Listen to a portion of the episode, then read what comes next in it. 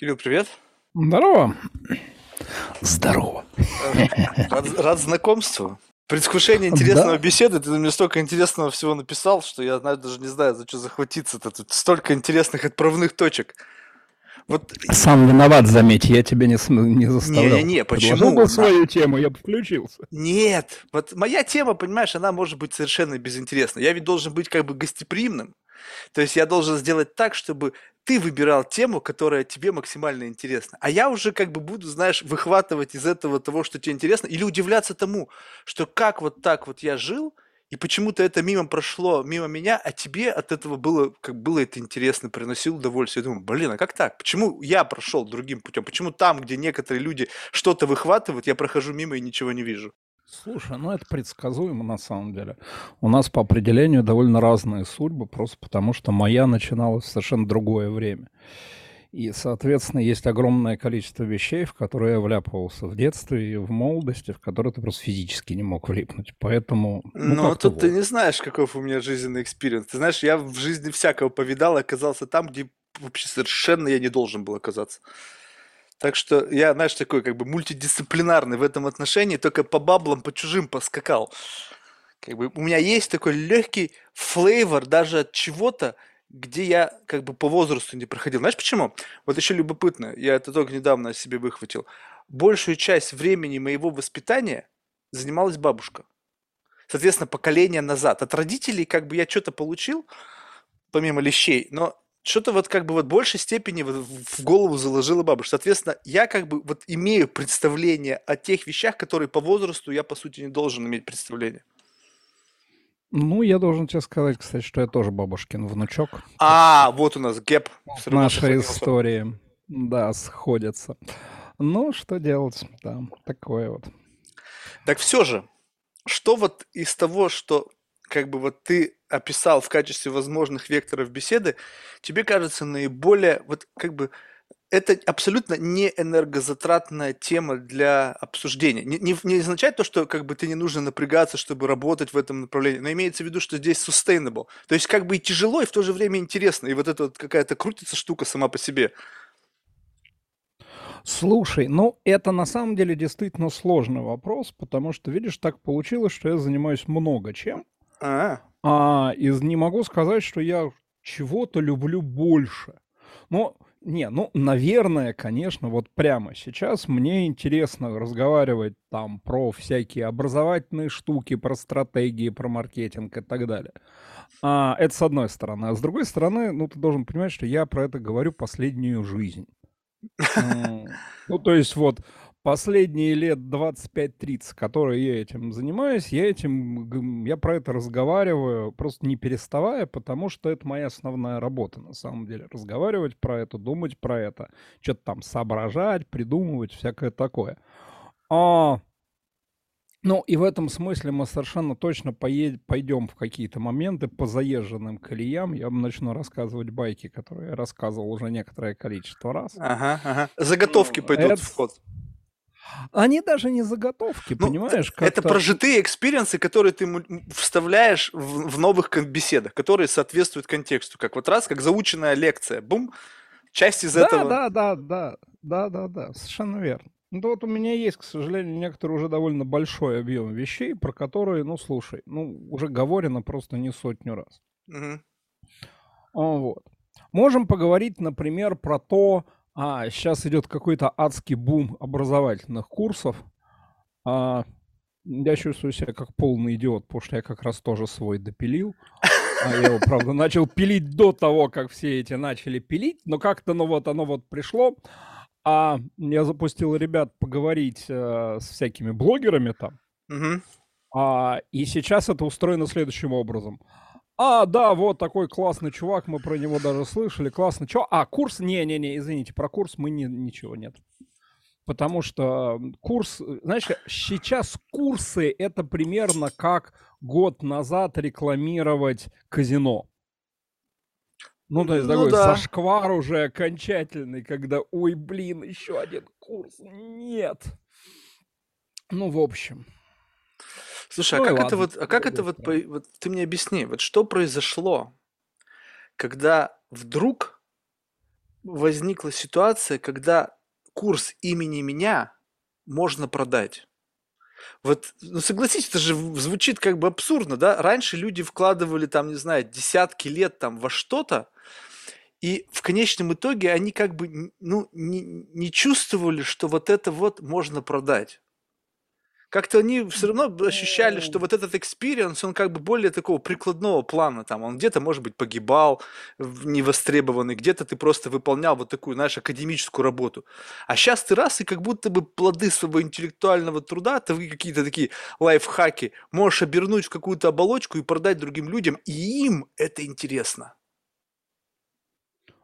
Ну, смотри, тут надо будет разделить на несколько разных кусков. Во-первых, такая важная хрень, а, по поводу того, что, слушай, не, ну людей с синдромом самозванца осталось тоже полно. И полно людей искренне считают, что нет, они не могут себе позволить никаким образом преподавать то, что они умеют, потому что, ну, они еще недостаточно.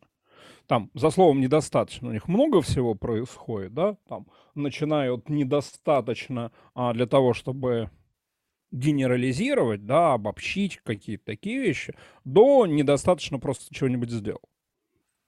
Ну и, и таких людей прям очень много. Я нескольких таких знаю. А, я даже немножко борюсь с их синдромом самозванца, потому что, ну, как бы мне нужно, на самом деле, по моим делам, чтобы они вылезали на свет. А у них это не всегда хорошо получается. Это с одной стороны. С другой стороны, а, ну, как бы да, есть же громадное количество совершенно отбитых мальчиков и девочек, которые вылезают, рассказывают, что они академики, какие-то а, вообще гениальные разработчики чего-то такого, что все остальные давно знают, правда. Но тем не менее, они занимаются темой уже давно, ну, года полтора. Вот прямо... За полтора года, мне кажется, это еще уже срок в настоящее Но, время. Ты задумайся сам. в чем штука? Ты понимаешь, в чем штука? А, тут же фокус в том, что эта хрень происходит не только в образовательной системе. Везде. Оно на, оно на работе происходит то же самое. У меня вот сейчас, а, я попросили, я приглядывал, а, как адвайзер за наемом а, людей в маркетинговый отдел крупной компании, но это был просто смех и слезы. Потому что они приходят, и там, ну как вот, вот нулевые знания. Вот просто ноль. А иногда отрицательный, но в том смысле, что они нахватали умных слов, умеют их произносить в относительно правильной последовательности, но смысл за ним уже не постигают. А, ага. И, и им ничего нельзя давать сделать, потому что а, шансы, что они запорят что угодно, что им сделать, ну, как бы вот довольно высоки. Причем, Сейчас это называется проверка гипотез. Пол, да-да-да, это называется проверка гипотез. То есть мы ни хрена не знаем, но будем пробовать до, то есть, до, до того момента, пока что-нибудь да не получится. Это у нас будут хади-циклы. Mm. Да, вот. Ну, и, и, ну, или там приходит э, девица, господи, кто же она там была, таргетолог, что ли? Ну, неважно, будем считать, что таргетолог. Говорит, вот, значит, нам надо изучить вашу аудиторию, после этого мы будем, естественно, тестировать гипотезы. Вот после этого, ну, в общем, к концу четвертого месяца мы обязательно выйдем на плато. А плато хотя бы будет положительно? Она говорит, ну, нет, мы не знаем, это вот мы поймем, исходя из. Сейчас сначала надо изучить аудиторию. И говоришь, милочка, продукты питания продаем. 12 лет уже.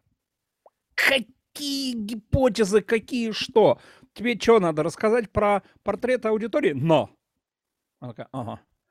Нет, ну подождите, а вы по какой методе? Ну вот по этой. А, ага. И, ну как, ну и тут у нее И все заканчивается. Проблема, Дальше потому что, она да, она думала, что она 4 месяца будет как-то выкручиваться, а потом, ну, в крайнем случае, уволится. Вот. А, и пойдет следующим дебилом. Вот. А тут все есть. А, а тут все готово. И тут все еще понятно. И ничего изучать на самом деле не надо. Ну, я на самом деле даже не против потестировать гипотезы. Это на самом деле хорошая штука. А, я вообще как-то из тех людей, которые предпочитают сделать и посмотреть, что получится, а, чем долго-долго думать и убедиться, что ничего не получилось. Слушай, ну здесь немножко другая история. Вот в данном случае, давай посмотрим вот на гипотезы с разных сторон. Вот представим себе, что а, вот у меня раньше было так, что гипо... не, не то чтобы гипотеза, у тебя единственная идея, и эта идея реально работает. То есть она оплачивает все удовольствие. И потом, если ты достиг определенного уровня вот этого sustainability, когда тебе гипотезы проверять в принципе не нужно для того, чтобы просто, по крайней мере, ну, как бы двигаться вперед. Не быстро, не медленно, просто двигаться вперед, не стоять на месте. И вот тогда, когда ты можешь себе позволить попробовать что-то, но опять же что-то, которое с, более, с долей вероятности там 90% тоже будет работать. А они-то как подходят? Абсолютно как бы с нулевого вот уровня, когда мы будем проверять все. То есть вот как бы не, не, не, не, не, не ставля ставку ни на что. Вот когда идет проверка гипотезы, вот вероятность, если подойти к этому, то когда об, объявляется э, следующий проект, это проверка гипотезы. Вероятность попадания в цель какая у этой гипотезы? То есть да нулевая, 5%... Нет, мне хотелось бы, чтобы они это озвучили. Вот какова твоя оценка вероятностного попадания в цель в этой рамке конкретной гипотезы? Если человек будет отвечать там 10%, для меня это вообще не вариант пути. На кой хер туда идти, если вероятность 10%? Я ну, пойду туда, где вероятность 90%. Гипотез, и им кажется, что на, в сумме это дает 100. Нет, как раз-таки в результате 10 гипотез, они просто, знаешь, это то же самое, что точки касания. Ты берешь абсолютно вот как бы какой-то странный предмет, и тебе говорят, попробуй угадать, что это за штука с одного касания маловероятно, но когда ты начинаешь обхлопывать, тебе дают 10 раз хлопнуть, то в какой-то момент объемность вот того, что, явля... что является из собой гипотеза, она начинает вырисовываться. Ты просто начинаешь отсекать все лишнее.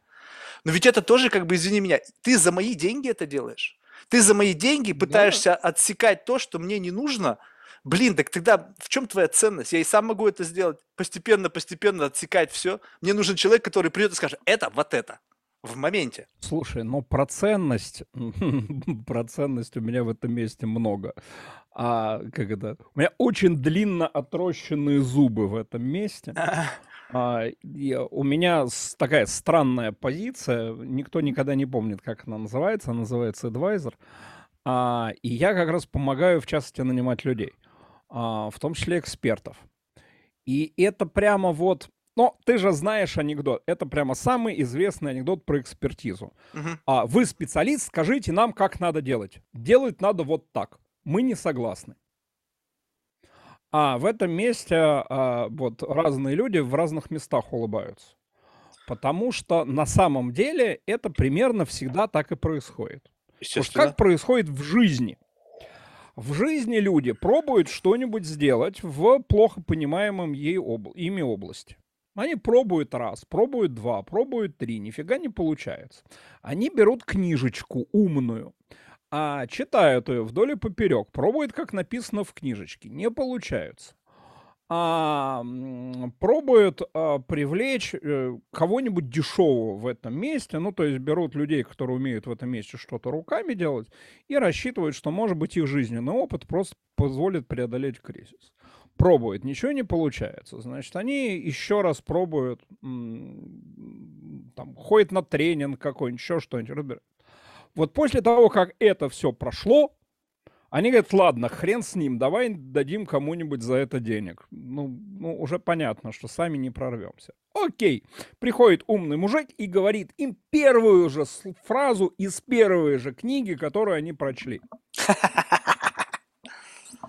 И они такие, чувак, нет, мы уже пробовали три раза, давай что-нибудь всерьез.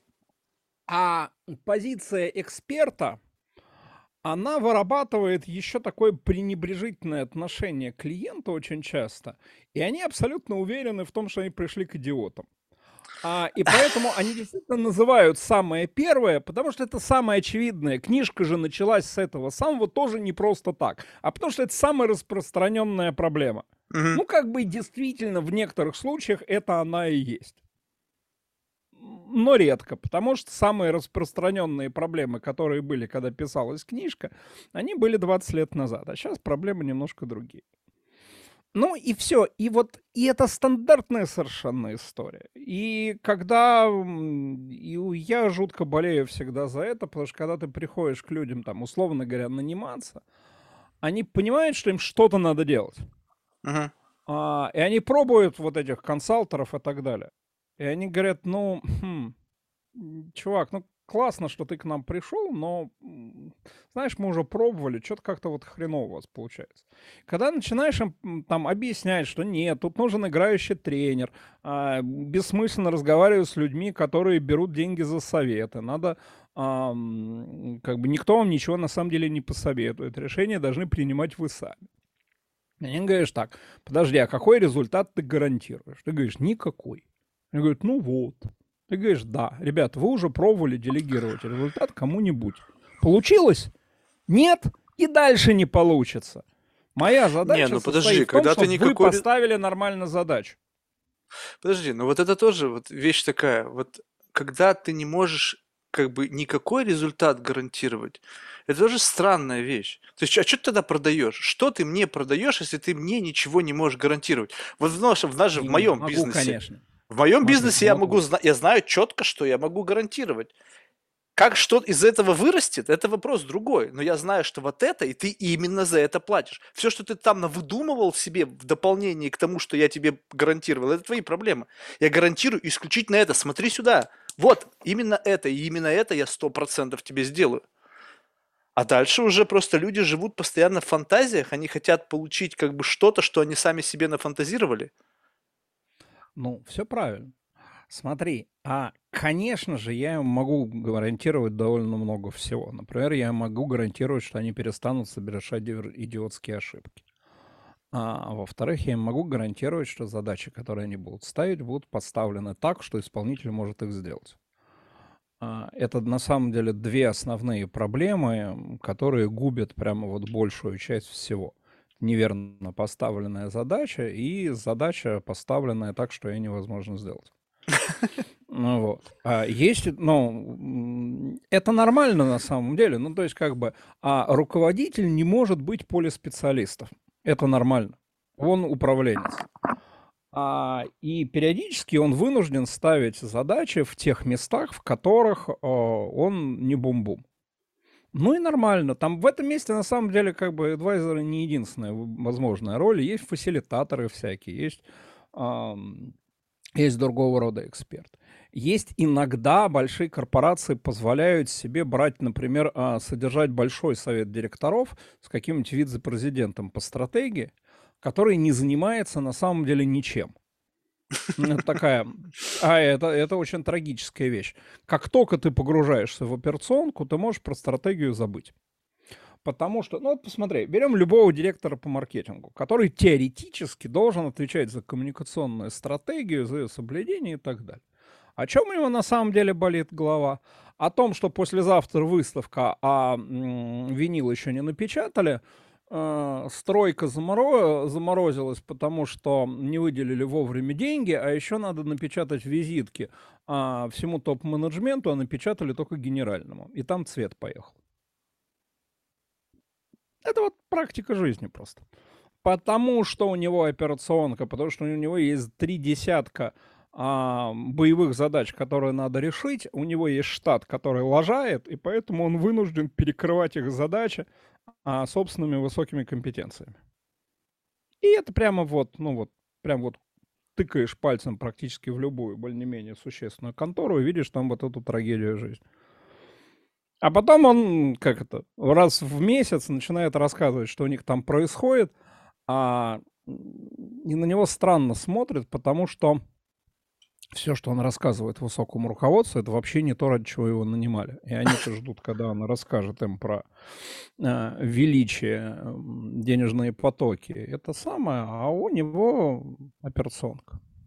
Поэтому единственный способ в этом месте это держать человека, который, ну, с точки зрения всех остальных, не делает ничего, потому что он думает. А, потому что он занимается там стратегией, занимается коммуникациями, занимается чем-то там относительно высоким. И каждый раз, когда он пытается засунуть ручки куда-нибудь, во что-нибудь делать, есть специально обученный человек, который ему по этим ручкам хлопает и говорит, стоять.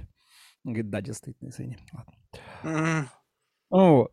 Но когда ты не можешь себе такого позволить человеку, вот тебе нужен как бы внешний, такой внешний игрок, ну, например, адвайзер, да? Слушай, который, ну вот во-первых, удерживает рамку, да, а во-вторых, который, а, собственно, не дает дальше ни наверху, ни внизу делать фигню. Слушай, ну, ну вот... это все довольно просто. Да, ну вот понимаешь, вот я как бы... Мне, с одной стороны, прекра... прекрасно понятна вот позиция этого человека. То есть ты постоянно занят креатив. Ты как бы, ну просто вот ты впитываешь всю эту энергию, что-то генеришь, причем проверяет за тебя твои идеи кто-то другой. И ты как бы такой, знаешь, как бы, э, ну не знаю, э, как бы источник какой-то дополнительной энергии, дополнительного топлива для того, чтобы музыка там с точки зрения там проигрывания там всяких разных гипотез, она сохранялась. Но вот согласись, это это же для многих компаний это дорог, дорогое удовольствие. То есть наличие такого человека в компании говорит о зрелости компании с точки зрения их материальной стабильности, с точки зрения, Да, с точки да, зрения как бы внутреннего устройства уже. И поэтому может быть, когда речь идет о том, что тебе тяжело таких найти, просто уровень компании, которым ты это предлагаешь, он просто еще не дозрел до этого. Другое дело, когда компании с деньгами, почему этого не делают? То есть вот это другой разговор. Это какая-то уже, на мой взгляд, невежественность. Когда ты можешь это себе позволить, но ты как будто бы не видишь в этом ценности. Что ты считаешь, что этот человек просто паразит, который будет за счет тебя существовать, пить кофе, общаться с людьми, там что-то, ну, в общем, какие-то такие мысли, там еще начинаешь сидеть, там грибы жрать, там медитировать, и в конце дня выходить там в робе и там что-нибудь вбрасывать такое гениальное. Ты понимаешь, в чем штука? Это с одной стороны так, с другой стороны не так, а с третьей можно сделать по-другому. А давай начнем с незрелых. А, ну, вот как раз трюк с адвайзером, это как раз трюк для незрелых. Когда у тебя нет а, денег на то, чтобы а, у тебя такой человек был в штате, и ты не можешь ему платить там положенный ему там миллион, около миллиона, то ты просто берешь внешнего человека, который а, приходит к тебе там два раза Подожди, в миллион неделю. чего? На каком Ну, уровне вот, человека мы сейчас говорим? Миллион чего? Каких тугриков? ну, в данном случае миллион рублей в месяц, условно говоря. Ну, то есть Ну, вот это н- что, не нынешнем курсе 10, 10, сколько там, 13 тысяч? Ну, да, это нижняя планка, в которую можно найти кого-то, кто может в этом месте соответствовать. Мгм. А, вот. А на самом деле, если ты небольшой, то ты просто берешь человека, который это делает не 24 часа в сутки. Который определенным образом устроен, который умеет настраивать свою работу так, что он приходит там к тебе на 4 часа в неделю, условно говоря, и делает все то же самое с тобой. Мгм. Да, ты его просто шеришь. Это такая шеринг экономика. Шеринг Вот. адвайзер. Да, и я тебе должен заметить, что это на самом деле а, очень классная практика, потому что он же переключается разно- между разными бизнесами.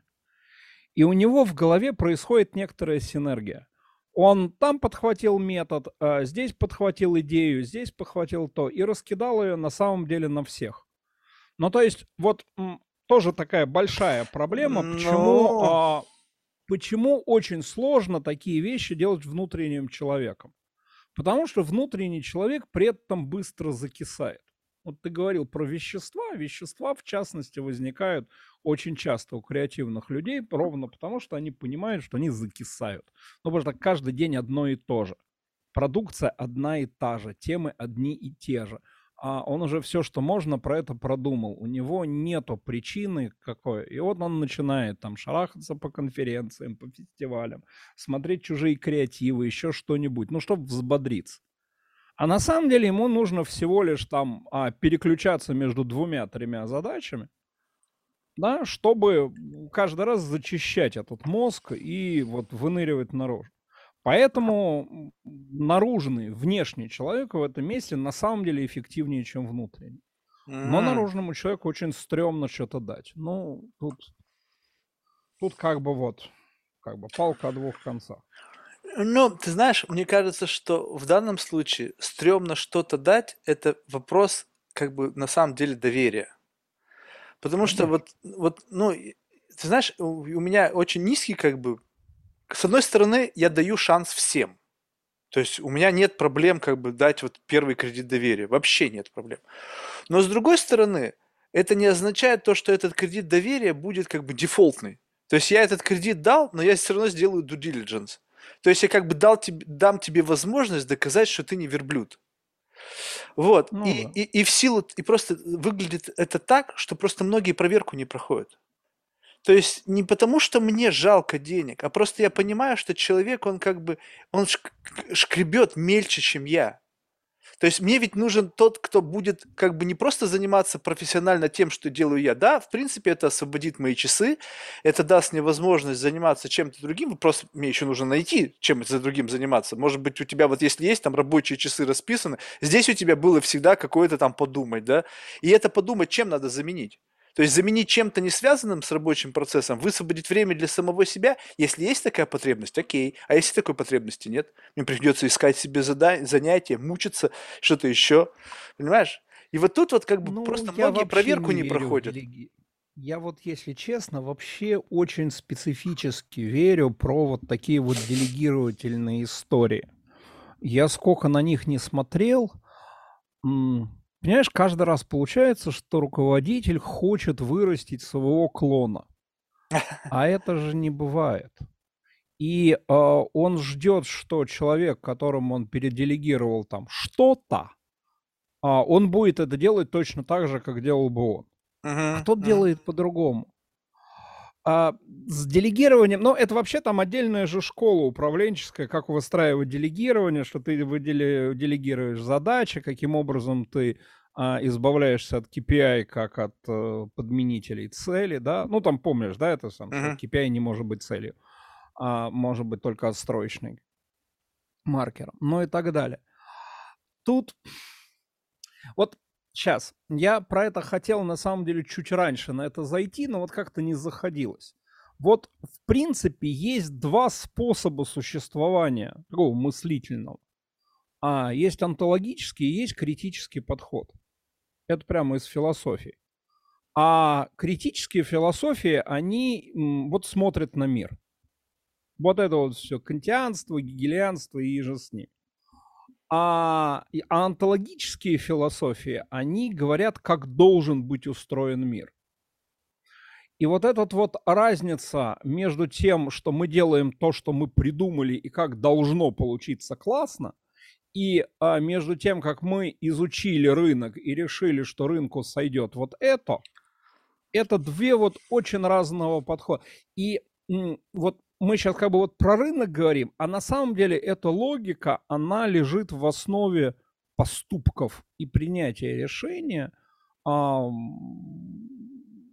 единообразно. Ну, то есть вот э, люди очень плохо переключаются из, вот, из онтологии в критики и в критику и обратно. Да? Вот там, условно говоря, там, вот сила Джобса была в том, что он был глубоко онтологический человек что он делал то, как он, считал правильным. Он Подожди, вот это любопытно. Тут перебью тебя. А вот это утверждение, оно откуда взялось? Это твое личное мнение о том, что вот он был вот таким, как ты его сейчас описываешь, либо это есть какое-то сообщество, которое считает, что он таким был?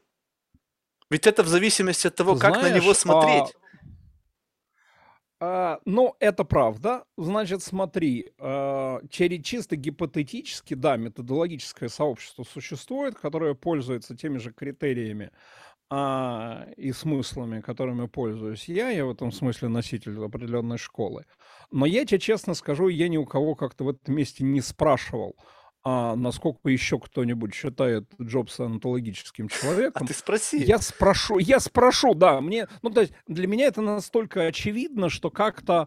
А... Видишь, но ты делаешь как бы empowerment, то есть ты, у тебя есть условно вот представление вот об этом подходе, и ты его наделяешь силой, при, привлекая в это сообщество известных людей. Для многих в маркетинге Джобс какая-то легенда. И при, к своей идеологической как бы ячейке подключить его, это то же самое, что использовать качественные цвета на рисунке, которые бьют в глаз. Прежде смысловые и ну, еще что-то, и success. Но на самом деле этой Смотри. связи может не быть. Ты ее мог просто вбросить для того, чтобы подсластить. А, давай скажем даже жестче. Смотри, это вот и мы вынуждены в этом месте, опять-таки, ровно в этом месте демонстрировать раз, разницу между антологией и, кри, и критикой. Смотри, я вообще говоря не знаю, как есть на самом деле, и более того, даже если много люд, людей будут считать а, точно так же, как я, это еще ничего не означает. Более того, если даже глубинные исследования покажут, а, что я прав, и Джобс был а, онтологическим человеком, это все равно не значит, что он на самом деле им был. Он мог имитировать, как некоторые девушки, оргазм. Он мог а, считать, что такая вот самопрезентация а, выгодна для решения его задачи. Еще uh-huh. что-то там. Uh-huh. То есть никто из нас не пьет чай с Господом Богом, и мы не знаем, собственно, как устроен. А более того, вот это вот мы точно знаем, что мир непознаваемый, это, собственно, то, что в свое время а, руками Канта прихлопнуло м, практическую осмысленность философии а, и вывело его и э, философию из, из роли там, общественно полезной науки. Ну, не науки, неважно, общественно полезного социального знания. Вот. А, поэтому смотри, я не знаю, как там на самом деле. Я говорю, что в моем описании Стив Джобс обязан был быть, он должен быть а, онтологическим человеком, потому что в той конструкции, которую я рисую, он поступает как онтологический человек. И как он там поступал на самом деле, в этом месте абсолютно без разницы, потому что мне нужно проиллюстрировать пример – а пример а, поведения человека, который приходит два раза подряд на тяжелый, а, околокризисный рынок. Ну, первый раз там кризиса было не очень много, там был просто прорыв.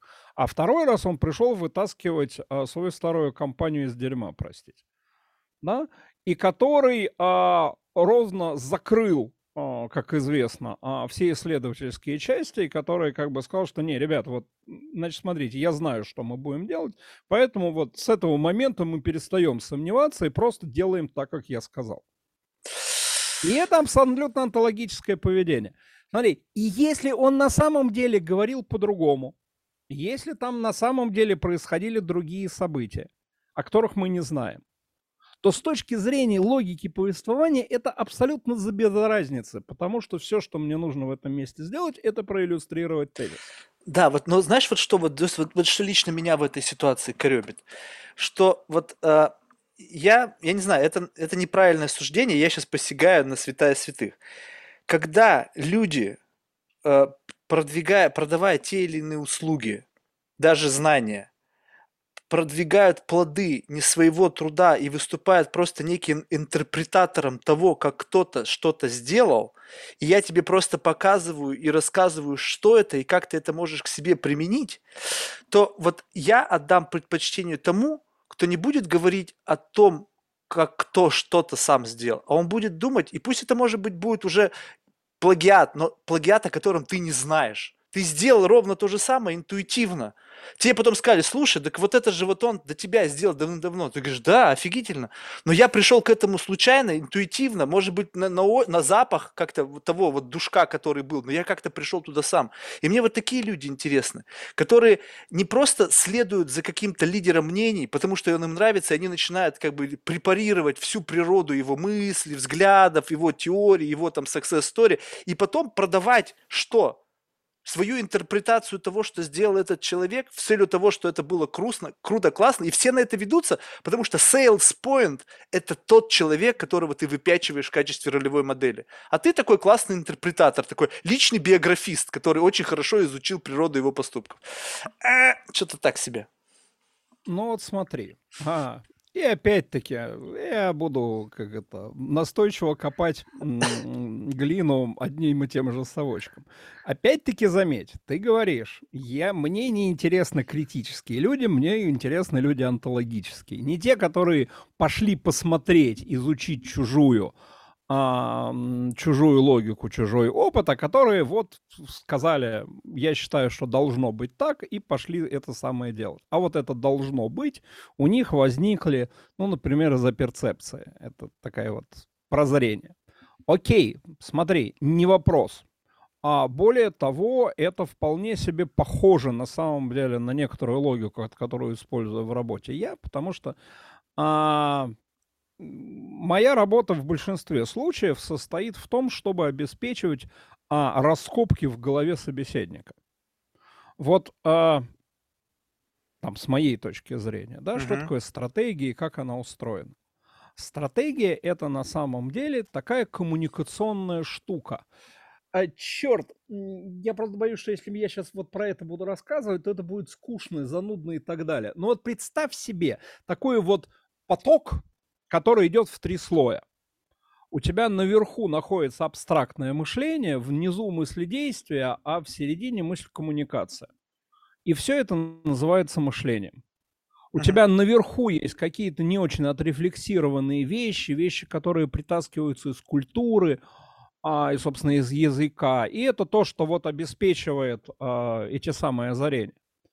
А внутри у тебя какие-то очень простые штуки, там, пойти поковырять в носу, а, привернуть вот здесь гайку, сделать что-то. То есть вот когда ты а, перед тем, как сделать что-то руками, представляешь себе это в голове, это там, например, планируешь.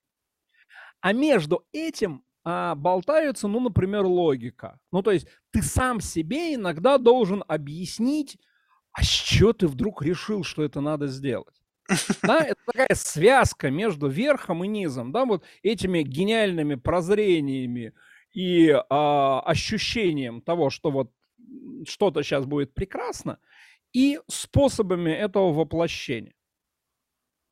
Вот смотри, и а, а дальше очень просто вот эта модель, она воспроизводится каждый раз а, в разных местах а, того, что мы делаем. Например, вышеупомянутые хади-циклы. Ты должен сначала а, придумать, потом сделать, потом это проанализировать. Вот ты переместился, на самом деле, по этим трем пунктам, да? Uh-huh. Ты тебя было абстрактное мышление, ты его спроектировал, ты сделал э, мыследействие, а потом ты берешь как бы коммуникационную штуку, ты его исследуешь, да, а сравниваешь, что, что ты сделал с тем, что ты придумал, и выясняешь разницу, чувствуешь, что вот есть разница. Окей, вот, то есть вот эта схема, она воспроизводится а, в разных местах. Более того, а, есть такой феномен коллективной мыследеятельности, когда многие люди обеспечивают групповое мышление. Вот оно там то же самое, в этих же матрицах воспринимается. А вроде умудрился коротко. Теперь смотри, вот то, чем я занимаюсь, это в большинстве случаев стратегия. Вот стратегия – это такая хрень из середины этого процесса, которая позволяет а, разным людям думать сравнительно параллельно она на самом деле не для того, что вот нельзя придумать стратегию. Этого не бывает. Ну, то есть именно поэтому вот все говно, которое а, люди выдают за стратегии, продают вот эти толстые пачки бумаги несчастным бизнесменам, вот это все не стоит бумаги, которая, на которой оно напечатано. В большинстве случаев. Потому что это какая-то штука, которая, вот как ты рассказываешь, придумана из предыдущего опыта поколения, еще что-то там, еще что-то там. Это все фигня. На самом деле, что тебе нужно сделать? Тебе нужно взять инструментарий. Инструментарий ты берешь на самом деле только для того, чтобы а, из раза в раз делать подобные документы, чтобы людям было его легче читать.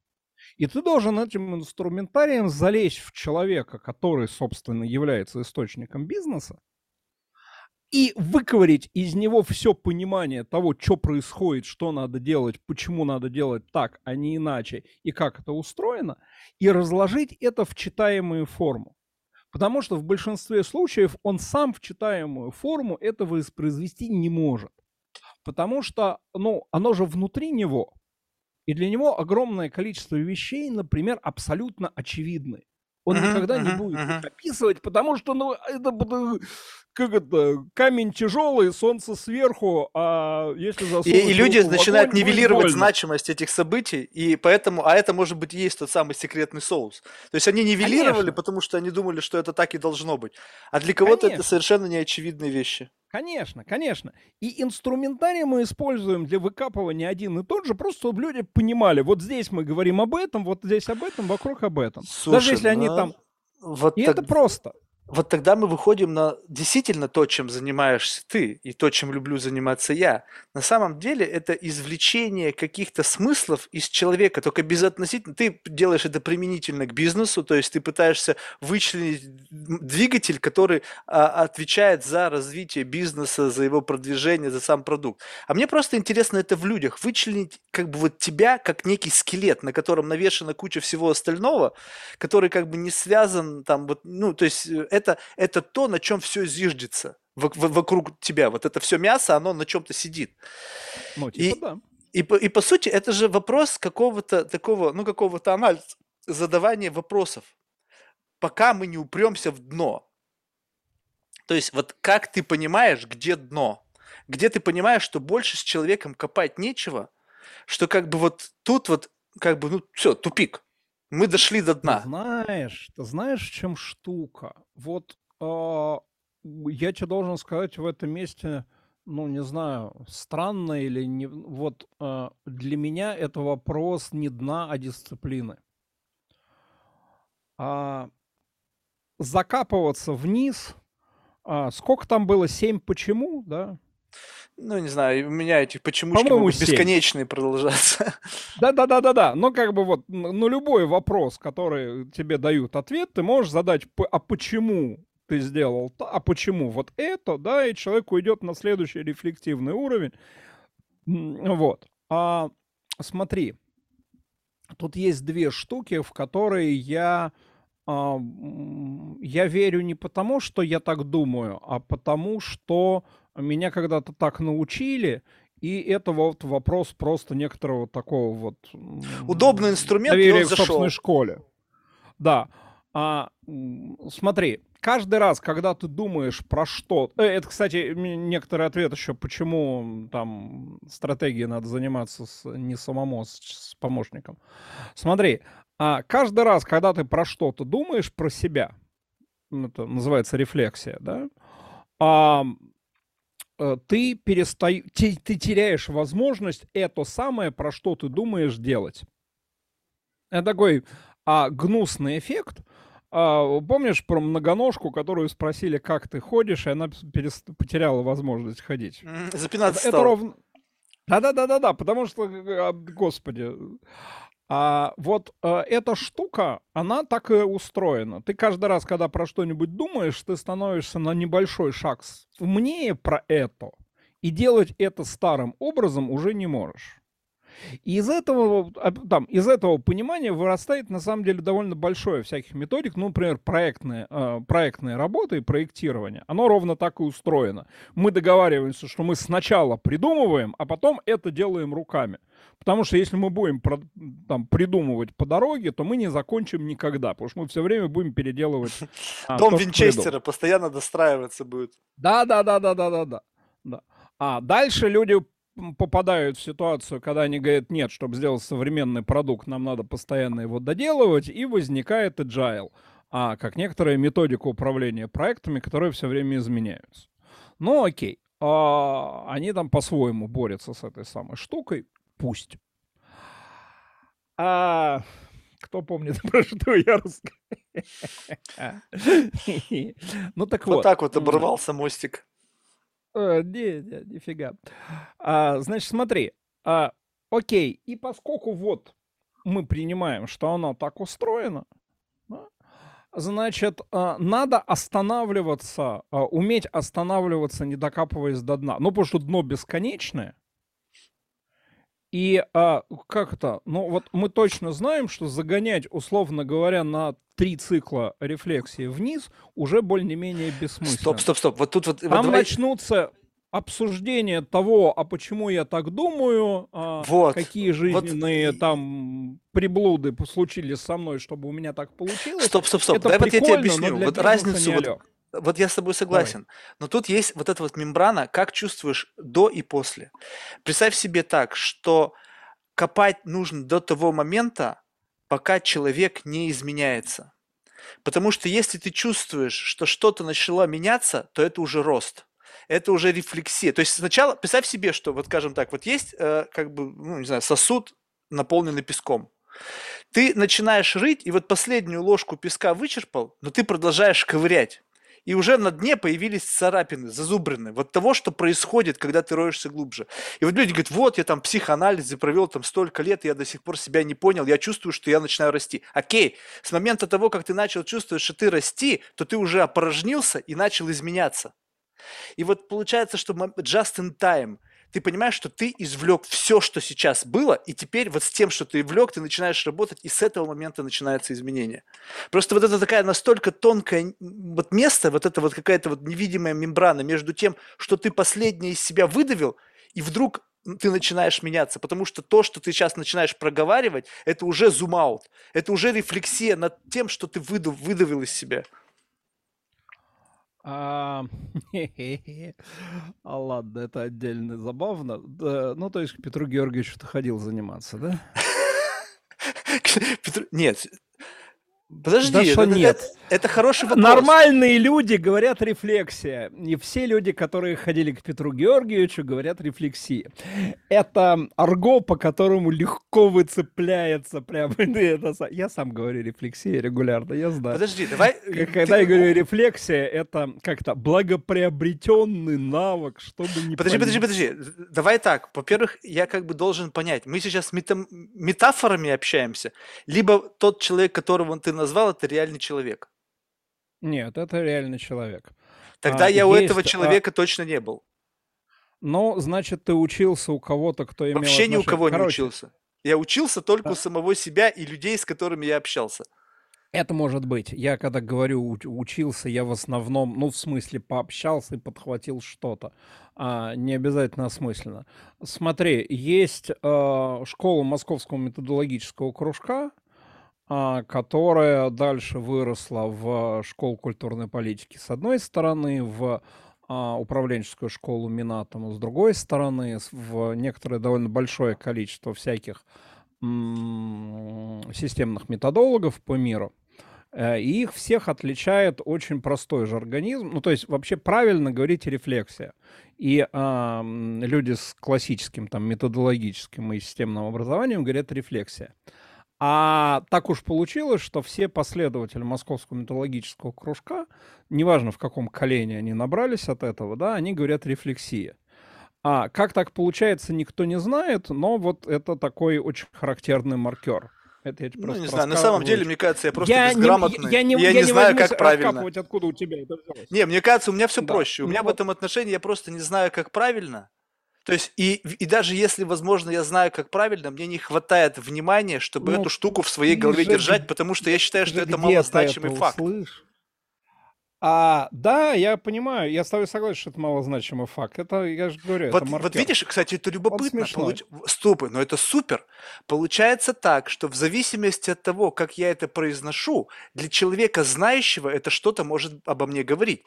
Ты почему-то извлек, что я, возможно, отношусь к какой-то школе, а возможно, другой просто угу. подумает, что я просто безграмотный и не знаю, как говорить правильно. Ну, да, кто-то еще подумает что-нибудь. Вот ну, это любопытно. И вот, ну, а вот, окей, тогда вот это супер. А вот на, насколько вот таких вот ты акцентов обычно расставляешь? Вот насколько в rabbit hole ты вот э, углубляешься, когда ты замечаешь за человеком какую-то штуку и без относительно... То есть ты вот сейчас в данном случае, ты это прогрузил. Ты мне как бы подсветил эту штуку, и ты как бы ее показал, что ты на это как-то среагировал. Но представь себе, что ты бы не среагировал на это, ты просто бы сделал, окей, чекпоинт, пом, и двигаешься дальше. Вот насколько ты вот часто вот делаешь вот такие замечания, которые впоследствии начинают превращаться, описывать тебе, то есть рисовать тебе свой портрет того, с кем ты общаешься на основании вот этих чекпоинтов. Смотри, а, это хорошая, интересная тема. А, мне тут в ближнее время надо будет разговаривать про нее прямо с точки зрения уже более профессиональной даже. А, тут Сейчас я думаю, как к этому лучше зайти. Ладно, давай зайдем с этой стороны. Есть такое не очень понятное понятие школы. Угу. А школы в данном случае я имею в виду большие старые учебные заведения, в которых сформирована вот эта вот школа. А эта школа является собой э, там относительно полную картину мира, которая устроена определенным образом.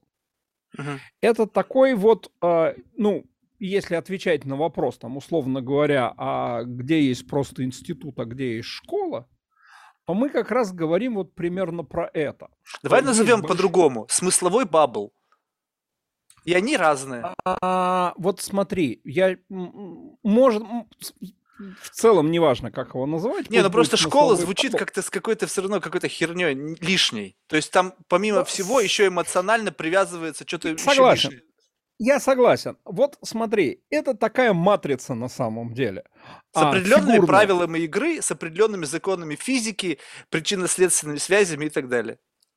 Вот представь ее себе как такая вот а, пазл, в котором еще ам, вот эти вот фигурные вырезы между кусочками, они еще и э, там прорезаны, условно говоря, в матрице, в которой ты ее вставляешь. Мгм, мгм. Ну, оно либо вставляется, либо нет. Вот а, эта штука, у нее есть самостоятельная ценность. а, каким образом? Она позволяет носителям вот этого бабла а, конструировать а, какие-то, ну, давай так, я даже не, вот я не могу подобрать Я, да, я тебе помогу. Они логика анализ без формирования анализа. мысли. Окей, логика От- формирования мысли всегда несет в себе флейвор этого смыслового бабла. Нет, меня больше в этом... э, Ну, как бы да, но я в этом месте э, чуть про другое. У тебя, когда есть полная картина мира, и Мгм. ты слушаешь кого-то, получаешь какие-то факты, поступающие снаружи, да? Мгм. Ты их втыкаешь в эту картину, и они либо втыкаются, или не втыкаются. И если э, они не втыкаются, то ты с ней, значит, ты их либо плохо понял, и ты должен разобраться с тем, что ты понял, или это какая-то херня, которую ты выкидываешь. А смысл и ценность вот этой штуки состоит в том, что ты получаешь возможность быстро переваривать большой объем информации, а не затрачивая очень большое количество сил и времени а, на подробный анализ каждого ее кусочка. Блин, ну ты заложник, получается, это, этой, этой матрицы. Да, ты заложник этой матрицы. Потому что эта штука, в принципе, если ты не будешь ее втыкать, и она, вот этот плагин, который ты, на который ты, на этот стол, грубо говоря, куда ты все это выкладываешь, он универсальный, то ты как бы в состоянии... То есть, вот я понял, для чего это нужно, потому что ты просто выбрал какую-то э, какую ветку, и она относительно тебе устраивает с точки зрения ее эффективности, и, да, и ты просто да, по ней да. едешь, и все пытаешься как бы привести к, к единству этой внутренней системы. Да, Но совершенно это один верно. инструмент, понимаешь? Вот как бы, я понимаю, тут, тут вот, вот, кстати, вот это любопытно. Ты сказал, что ты много чем занимаешься, но сколько у тебя инструментов? Потому что есть люди, которые в состоянии одним инструментом много чего делать. Тут представь себе мастера по резке дерева. Ну, скажем так, вот согласись, для меня наличие резаков абсолютно не принципиально, потому что я ни одним из них не могу пользоваться. Для Да. него, как для мастера, он даже одним резаком сделает лучше, чем я бу- буду испеть, иметь в арсенале 50 резаков. Но еще более профессиональный мастер, когда доходит, то он для тонких каких-то вещей использует разные резаки. То есть, в принципе, Да. большинство людей, у них, они научаются пользоваться одним резаком, и, в принципе, классно и очень даже круто. Но когда ты мультидисциплинарный, когда у тебя теперь много инструментов для решения одной и той же задачи, ты смотришь, так, вот мне кажется, вот даже одно и то же острие, но ручка немножечко другая, потому что держать нужно будет вот под таким углом. И вот тут вот любопытно, вот ты человек одного инструмента, либо человек, который верстак из инструментов формирует как вот как увлечение, как некое, знаешь, как хобби для, для того, чтобы расширять возможности своего ремесла. Смотри, а, на этот вопрос придется отвечать несколько раз, потому что на разных уровнях э, ответ будет разный. Мгм. У меня есть а, своя такая вот большая картина мира, Мгм. которую я использую как инструмент, и она у меня в целом одна. Мгм. И с этой точки зрения я человек одного инструмента. Мгм. А я а, там в этом месте есть и положительные, и отрицательные, ну как обычно, да, там как Мгм. бы в этом, окей, я совершенно спокойно в этом месте признаю, что я в отдельных историях не гибок, я а, совершенно спокойно признаю, что я в определенных историях а, чего-то не могу догнать, а, то, что не вписывается в эту модель, окей, uh-huh. не вопрос, да, это, это действительно так и есть. А это с одной стороны. А с другой стороны, она мне позволяет очень быстро прогонять через себя и определенным образом форматировать и дальше начинать ну, этим реально пользоваться, да, там существенно больше объем инструментов, чем там многие мои коллеги. Там здесь я потерял, здесь приобрел. Меня в целом это устраивает. Но если мы опускаемся дальше, то дальше с тем, что я уже препарировал и прогнал через этот инструмент, дальше у меня их довольно много самых разных. А если честно, я, может быть, даже, я вот сейчас просто параллельно думаю, а, как говорю, я думаю, что я последние годы даже намеренно несколько подсокращаю а, этот набор, а, потому что в отдельных местах он мне кажется избыточным. Угу. Вот я сейчас проиллюстрирую. Это вот тоже про выбор инструментов. Есть такая штука, называется дисциплины лидерства. Uh-huh. Это были такие классные ребята, которые в конце прошлого века, ну, не очень в конце 80-е годы, 90-е, а, они пересобрали э, все, что придумал Портер, и собрали из этого некоторую свою модельку такую. Их звали Трейси и Версема. А, вот. А потом с ними случилось очень занятное, потому что Версема, а, в общем, стал довольно интересным стратегом и дальше это самое. А Трейси превратился в а, совершенно чудовищного инфобизнесмена. Вот тот самый Трейси, который приезжал год назад, этот самый, это вот как раз он. А, и там прямо вот, э, ну вот что-то с ним случилось, инфобиз, э, человека доломал. Окей. Значит, а, там одно из самых ценных вещей, которые они придумали, это они, собственно, собрали некоторые такие вот типы а, работы с конкуренцией в три модели. А, ты выбираешь либо оптимизацию, либо совершенство, либо близость к потребителю. Uh-huh. А, либо ты делаешь, ну, оптимизация это в большинстве случаев цена. Ну, не всегда, но просто уж совсем в подавляющем случае, поэтому цена. А, соответственно, а совершенство это когда ты делаешь что-то очень классное, и люди готовы за это переплачивать. А близость к потребителю это когда а, людям нужно не а, самое дешевое и не самое крутое, а что-то странное. И у них надо спросить и сделать так, как они хотят. Да? И, а, а дальше очень просто. Значит, а, для того, чтобы действительно делать круто, ты должен выбрать что-то одно. Ты должен, ну, то есть понятно, что очень было бы здорово, если бы ты сделал самое охрененное, дешевле всех, и еще а, это было бы... Супер кастомизация. Да, супер кастомизация под все. Но нет. Физически а, ты не ты разоришься. Это, ну, как бы, это очень дорого, это избыточно дорого. И дальше они там показывают, э, в, в частности, там, что большинство э, гибели в долине смерти для компании это на самом деле попадание в, э, в три дисциплины лидерства или в две. Потому что люди начинают размазываться, хотя и это надо сделать, и это надо сделать, а куда же мы инвестируем? Ну хорошо, давай инвестируем по чуть-чуть и туда, и сюда, ну и в общем все дохнет. А те, которые говорят, ладно, окей, окей, оно будет не очень качественное, зато оно будет дешевле всего на рынке, они выигрывают. Или люди, которые говорят, окей, дешево не получилось, но зато все будут охреневать от того, что мы сделали, они тоже выигрывают. Ну, не обязательно, не в 100% случаев, конечно, ну, такого не бывает. Да? Но шансы, когда ты сосредоточен только на одном, они радикально выше. Mm-hmm. И в этом смысле выбор м, малого набора инструментов, когда ты сосредоточен, он иногда оправдан. Но я с тобой согласен, при этом, ну, как бы разные задачи требуют разного инструмента.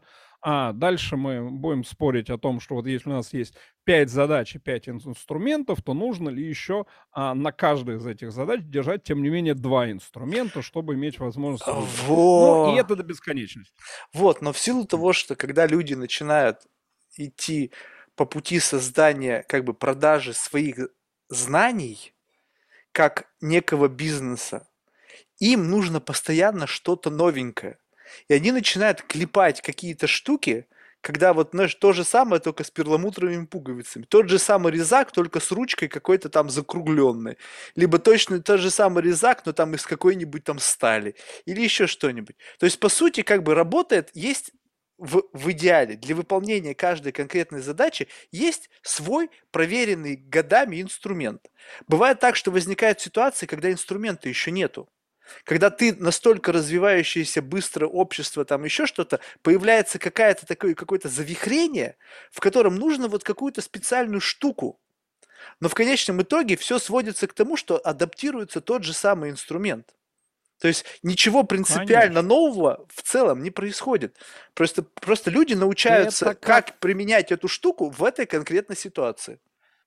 А это вот смотри, мы, во-первых, в этом месте вернулись к а, нашему разговору а, 40 минут назад по поводу того, что круче. А, человек, который воспользовался чужими знаниями и чужим опытом, а, чем который сам проинтуичил. Потому что тут мы, да, нам придется сказать несколько разных вещей. Ну, первое, и там важное. А, мы, в общем, живем в о, Господи, а как же это слово-то? У меня сегодня отваливается словарь русского языка. Пост, пост... А, господи, постмодернизм. Да, мы живем в эпоху постмодернизма, когда вообще все слова а, и все произведения м, уже написаны. Ну, знаешь, да, это uh-huh, uh-huh. там теория постмодернизма, что все уже написали, все, что мы можем делать, она на самом деле изящно цитировать а, пересобирая старые смыслы в новые конструкции и так далее. А, ну, похоже, что это не вполне так и не вполне правда, но тем не менее. А, некоторые там здравый смысл и некоторая логика в этом утверждении есть. Да? А значит, мы вынуждены на самом деле почти всегда кататься по старым рельсам. А, и, ну, и в этом смысле знание или незнание а, нас не избавляют от того, что они старые. А, более того, там, иногда полезно бывает посмотреть назад, да, как это делать. Это с одной стороны. А с другой стороны, ты совершенно прав. Вообще говоря, значение научно-технического прогресса в большинстве случаев сильно преувеличено. И когда мы начинаем внимательно копаться в том, что суперсовременно, вот то, что только что, как бы придумали, на самом деле мы очень быстро раскапываем на самом деле старые методы, на самом деле старые идеи, там, и так далее, и так далее, и так далее. Вот у меня был давеча очень милый разговор а, с очень хорошим, очень классным а, джазовым продюсером, а, когда мы с ним договорились до того, что NFT является совершенно очевидным и органичным носителем а, джазовых записей. Потому что, если мы внимательно посмотрим, то предыдущая органическая носитель были а, виниловые пластинки. Потому что каждая виниловая пластинка была, строго говоря, уникальной. Она была не тиражируема. Ты не можешь взять виниловую пластинку и скопировать ее, как можешь скопировать цифровой файл. Uh-huh. И она сама по себе была некоторым предметом коллекционирования. Uh-huh. А, и, и, и у виниловых... Для сейчас для многих является. Был... Да, конечно, конечно, конечно, и сейчас является, да. Вот. И в этом смысле а, NFT как цифровой аналог винила, как некоторая вещь, которую нельзя скопировать а, можно скопировать файл, но нельзя скопировать сам NFT, там, и, так, и который сам по себе может являться предметом коллекционирования и так далее, является на самом деле такой вот современным аналогом функциональным а, виниловой пластинки. И поэтому это очень классная история, которую там можно дальше там, покопать и так далее. Не, ну это просто, знаешь, вот как бы вот это то же самое, ну, это же как бы разговор о чем-то, используя понятийный аппарат человека, с которым ты эту тему обсуждаешь. То есть я думаю, что можно с антропологом проговорить на NFT, с музыкантом, а с фотографом, не знаю, там, с а физиком и так далее. И получается, а что иначе? на это ты просто смотришь через призму восприятия этого человека, и референсы все идут из той области, к которой человек в большей степени привязан. Конечно. А иначе ты не можешь никаким образом с ним договориться. Каждый человек разговаривает на своем языке. И если ты хочешь, чтобы он тебя понял, а ты должен разговаривать с ним, ну, хотя бы частично, на его языке. Тогда как вот, допустим, вот сходу, представь себе, что вот тебе нужно максимально выстроить эффективную коммуникацию с кем-то. И выясняется, что, э, получается, эффективная коммуникация, залог эффективной коммуникации заключается в том, что у тебя достаточно информации о человеке, и ты можешь использовать референтные группы, которые для него будут максимально релевантны. Да. Но вот, а, и... а, а можно ли говорить о том, что вот э, э как бы есть какой-то слой, как бы не зависящий от референтных групп? Ну, как бы вот ты э, говоришь не о листочках, а о корешочках. И плюс-минус, как бы, вопрос в том, что люди чрезвычайно многообразны. То есть вот это как бы вот разветвленная крона вот этих деревьев, она совершенно разная. Но ствол и, и ветвы, и корневая структура, как бы, я имею в виду сейчас без вот этих вот волосков, уходящих в бесконечность, она плюс-минус одинаковая. И как бы ты да, про, пронизываешься вот в эту, вот этот слой, где, где, где ну, более четко, где тебе не нужно каждый раз изучать бэкграунд и проникать вообще в эти культурные особенности того или иного смыслового бабла. Вот стоп, все было хорошо, пока ты не сказал в культурные особенности, потому что то, что ты говоришь, и есть культура. Ну, ну да, но у каждого бабла есть свои какие-то культурные особенности, свой компас, за, за, за, имея показывающий там север, то есть он не факт, что такой же, как у тебя, морально-этические нормы, отношение к тем или иным моментам, плюс-минус, они ну, как бы, есть вот какой-то там градиент. Это... Смотри, вот это и есть на самом деле то, что мы изначально называем культурой. Вообще понятие культуры, а, это, кстати, очень интересно, потому что ну, вот а, во всей этой традиции постгреческой, да, ну, то есть современной американской, европейской, латиноамериканской, а, ну, то есть тех, кто выросли из, э, ну, фактически из греческих логических школ.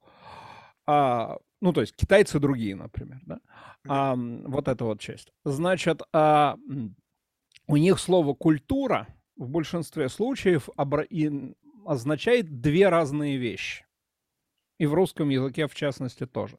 Культура, вот то, что мы говорим про живопись, там, язык и так далее, и культура в смысле про пшеничку, а, про, а, ну, про любое растение, да, мы говорим растительная культура, да, сельскохозяйственная культура, имея в виду, что есть нечто, что прорастает. А, это очень занятно, потому что это на самом деле чисто историческая вещь.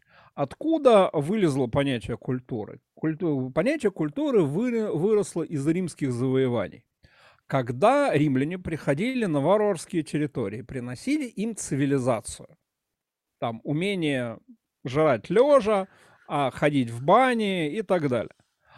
А, а потом они видели, что, ну как бы да, человек вроде как стал культурен, а, и он тоже ходит в тоге, тоже жрет лежа, тоже ходит в баню, говорит на латыни, и вроде как все прекрасно. Но что-то через него прорастает. Вот это вот как, а, как росток пробивается сквозь камень а, цивилизации. И они как раз вот эту... Как же, господи, опять потерял слово. Ну, неважно. Вот этот образ прорастания а, сельскохозяйственной культуры, они стали называть вот культурой калта прорастающая. А, да, про то, что есть нечто, что нас определяет, что прорастает сквозь наносное, сквозь цивилизацию, сквозь образование и так далее. И вот то, о чем ты говоришь, это, собственно, да, это культура. Основным носителем культуры является язык, вот внутри своей такой совершенно уже не отрефлектированной сложности. Там какие слова у нас, а, какие предметы у нас женского рода, какие а, мужского рода, а какие облака смыслов приданы а, тем или иным предметам, какие ассоциации, какие коннотации и так далее. Вот эта штука для людей, которые выросли примерно на одних и тех же детских сказках, на тех, тех же образах, которые их преследуют с детства, э, на одном и том же способе говорения определенных вещей. Да? Вот они как раз создают у людей общность и дают им возможность между собой нормально общаться. И как только мы выходим за рамками, за рамки э, своего национального языка, мы на самом деле теряем в большинстве случаев возможность э, вот такого полной адекватной коммуникации. Вот э, ты можешь сколько угодно изучать чужой язык, но ты никогда до конца не поймешь, о чем они говорят, потому что твое мышление сформировано другим языком. другие большие ассоциации другие. Друг, друг, другой как бы вот э, ключи базовые привязки, даже говорящие об одном и том же, они разные.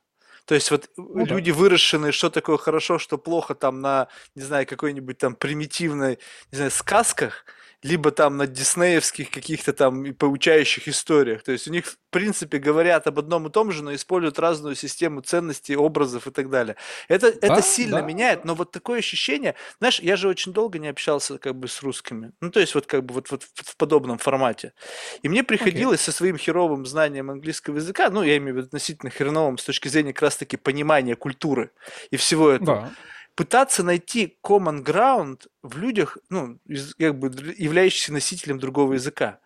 И в принципе, если человек не против помочь тебе отыскать этот common ground, когда мы берем и референсы вот эти начинаем перекрещивать, как бы сбрасывая вот эти вот, э, ну, как бы какие-то визуальные образы, оставляя вот только как бы эм, эссенцию, вот этого, вот то ощущение, которое за этим образом остается, без относительно того, как оно выглядит, как тебя воспитывали, вот эта вот штука, то в принципе нащупать какую-то линию сложнее, потому что вообще язык приходится много сонастраиваться, но, но вот в целом нащупать можно.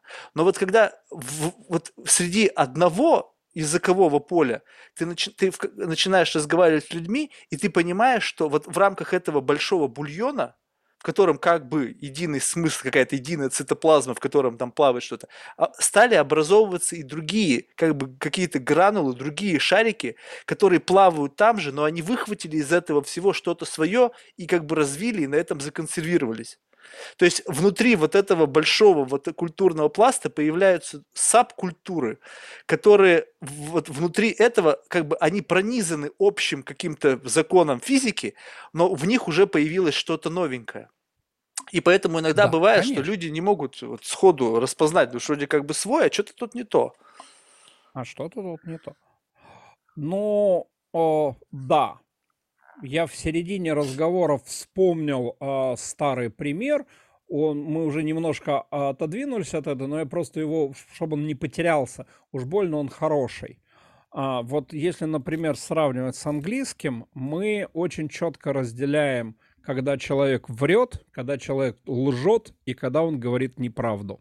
Угу. И это три абсолютно разные вещи. Это штука, которую ты англоязыч... англоговорящему человеку вообще никогда не объяснишь.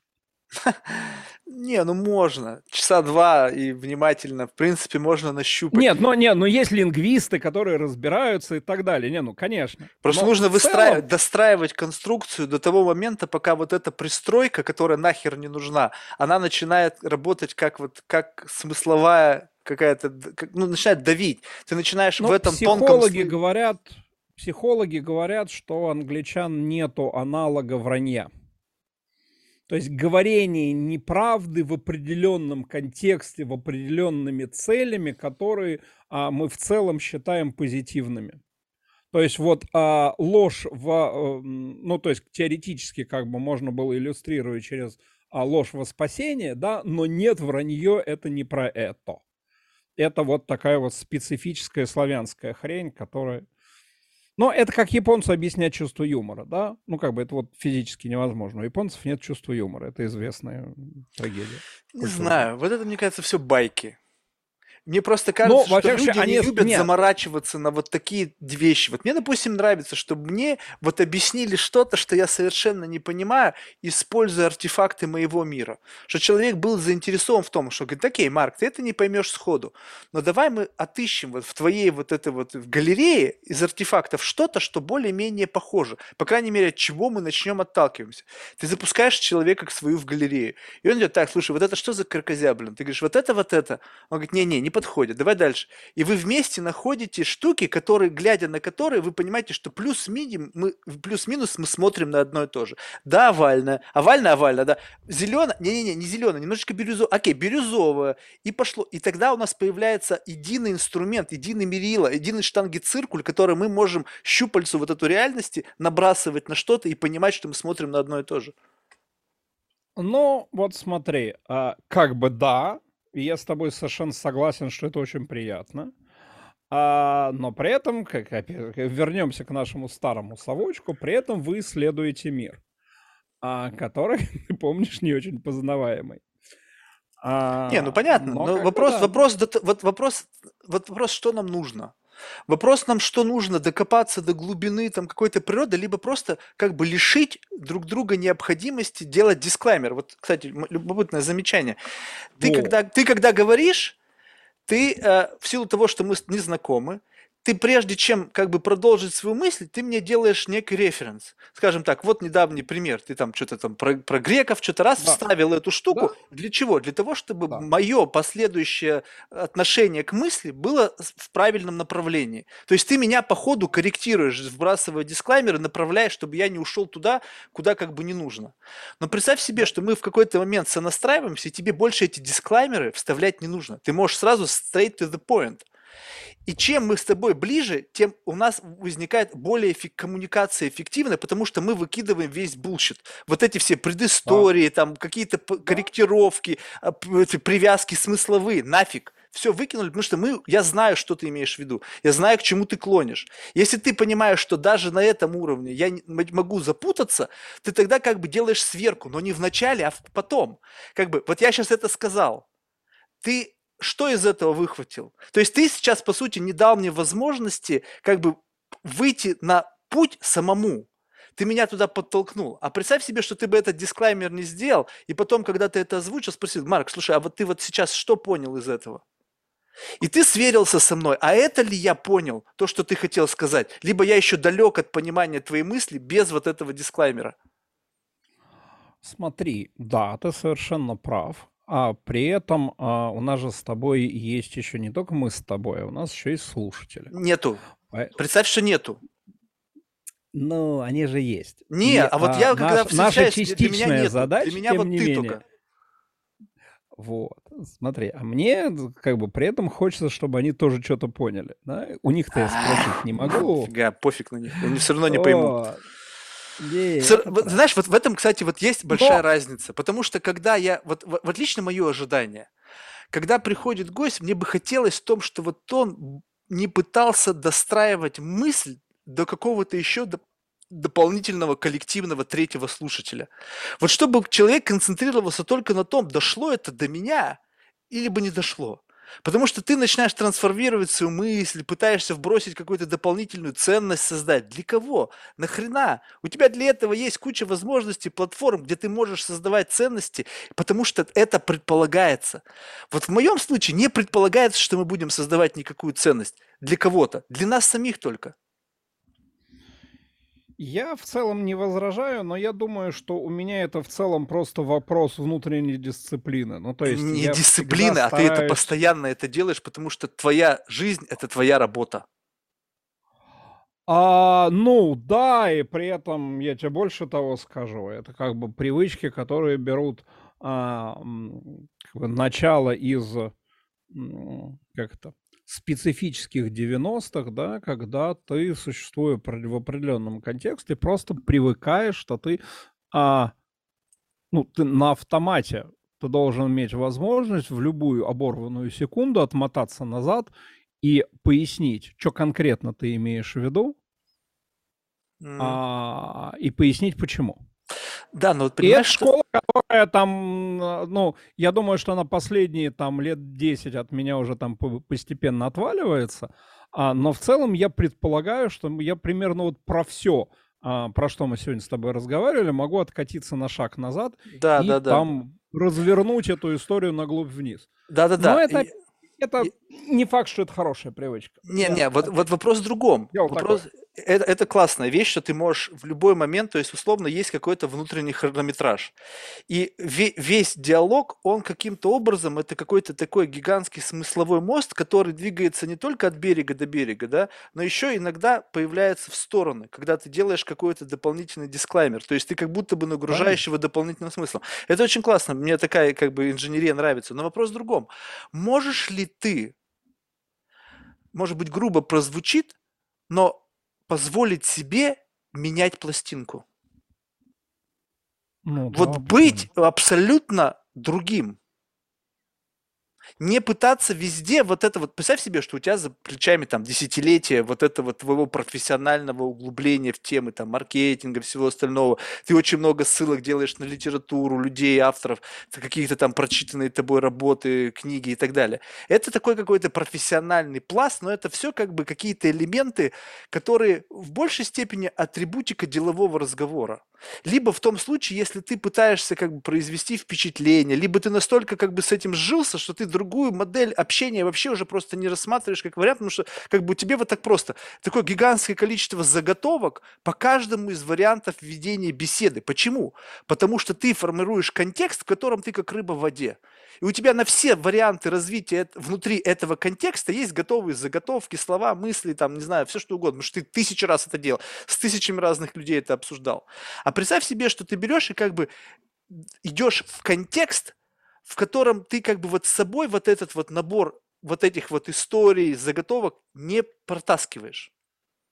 Когда это Ну, совершенно смотри. что-то другое. Ну смотри, тут есть несколько, опять-таки, моментов. Первое. Видишь ли, тут есть некоторый нюанс в том, что у меня э, есть действительно там довольно стройная картина мира. А это значит, что где бы я ни оказался, я всегда могу к ней протянуть к ней руку и из нее что-то достать. Мгм. Да, ну то есть он у меня, ну там, сравнительно полный. Я там, я вряд ли могу там осмысленно дискутировать вокруг органической химии, например, Мгм. а, или сложных физических моделей. Ну как бы вот не могу, да. А, но если я увижу там хоть что-нибудь, за что я смогу ухватиться за там приемлемую реальность, да, то я, скорее всего, могу протянуть руку и достать. Это с одной стороны. А Я сейчас примеряю просто на себя то, что ты говоришь, и в целом, ну как бы да, наверное, это во многом так и есть. А, я уж не знаю, насколько я действительно там держусь за ту модельку. Ну, ну вот я такой, какой я есть, да? Ну вот я там видишь, в э, меру занудный, в меру, а, в меру з- залезающий в стороны и так далее. Но мы можем с- совершенно спокойно, на самом деле, сменить пластинку, поговорить, например, про, про кулинарию, и а, там, скорее всего, а, логика того, что мы будем разговаривать, она будет другая. Потому что там нету, например, там длинных м, Да, связок. но эта тема тебе Там тоже известна. короткие Она же тоже, получается, состоит из заготовок. Ты же сейчас эту тему вбросил. Почему? Потому что у тебя там есть какое-то количество часов думания в рамках этой, этой тематики? Либо Не, это просто раз, такой я как раз взял на- на- на историю, ура. про которую я а, почти никогда не разговариваю. Ну, то есть я там делаю руками в основном. Я как раз честно Стоп, ну подошел к делаешь своему руками. Заданию. Подожди, нет, делаешь руками. Вот, допустим, вот я иногда часто оказываюсь в ситуациях, где я не делал, не думал и вообще понятия не имею. Вот, допустим, Ну, молекулярная биология. Вот раз, и ты как бы сидишь с человеком напротив, который всю жизнь посвятил биологии. Причем на таком сложном, как бы там, академическом уровне, где-нибудь там профессор из Гарварда. И вот тут вот ты как бы понимаешь, что вот это притягивание твоей модели мира, оно зачастую ну, просто как бы настолько примитивно, и ты просто начинаешь использовать инструменты сшивания каких-то фактов, и все. То есть ты просто как бы вот Ну, конечно. сшиваешь Но факты и смотри. рад тому, что у тебя они сшиваются. Нет, ну подожди, чего тут радоваться? Наоборот, если как бы, если мы говорим о том, что нам надо потратить это время с пользой, да, то дальше как бы, если попадаешь в ситуацию разговора с человеком, который что-то знает про и хочет говорить, Мгм. а про то, про что ты ничего не понимаешь, ну, как бы дальше надо задавать вопросы, а, и, а, как это, старательно наполнять свою вот эту вот каркасную структуру, а, ну, некоторым чужим знанием. При этом понимая, что ты не можешь его никаким образом верифицировать. Ну, то есть ты его можешь либо принять на веру, Мгм. а, либо поставить на него маркер «не проверил и проверить не смогу». Вот. А Ну, знаешь, что любопытно? Что мне всегда хочется таких людей затащить в плоскость того, где как бы я что-то понимаю. То есть, по сути, взять их mindset и то есть, э, как бы получить, ну, представь себе, что вот ты профессионал в одном деле. И в силу вот Ну этого да. профессионализма у тебя некий как бы bias, некоторые вот призма восприятия, такая профдеформация, скажем так. Ты смотришь на мир в рамках этой профдеформации. Вот прям вот все, вот все знания дают тебе какой-то отпечаток действительности. Ты на это не смотришь, но с другой стороны, если ты на это не смотришь и первый раз на что-то посмотрел, мне интересна твоя реакция. Потому что представь себе, вот взяли, вот, допустим, ты никогда в жизни не видел MacBook, да, ну вот я не знаю, вообще просто iPad. И первый раз в Ну да. жизни, а я его видел тысячу раз. Я его со всех сторон уже... Для меня ничего в нем нового абсолютно нету. Я даю тебе в руки этот iPad и смотрю, как ты с ним начинаешь возиться. Что ты делаешь, куда ты пытаешься нажать, как ты описываешь. Сверяю с это со своими какими-то ощущениями. Зная, я знаю, я, я узнаю эту эмоцию, я узнаю вот это вот, что ты фиксируешь какую-то э, особенность этого предмета, либо не узнаю. И если я начинаю видеть, что в твоей ознакомительной модели с вот с этим контекстом появляется что-то, чего у меня не было, ты меня обогащаешь этими знаниями. Ты дополняешь мою модель мира за счет достройки, за счет своего видения того, на что я смотрел и никогда в жизни этого не замечал. Ну, в целом, да, такая прикольная штука, не Тогда спорю. вот, следующее из этого, знаешь, что следует? Теперь представь себе, что исходя из этой штуки можно начать квалифици- классифицировать людей.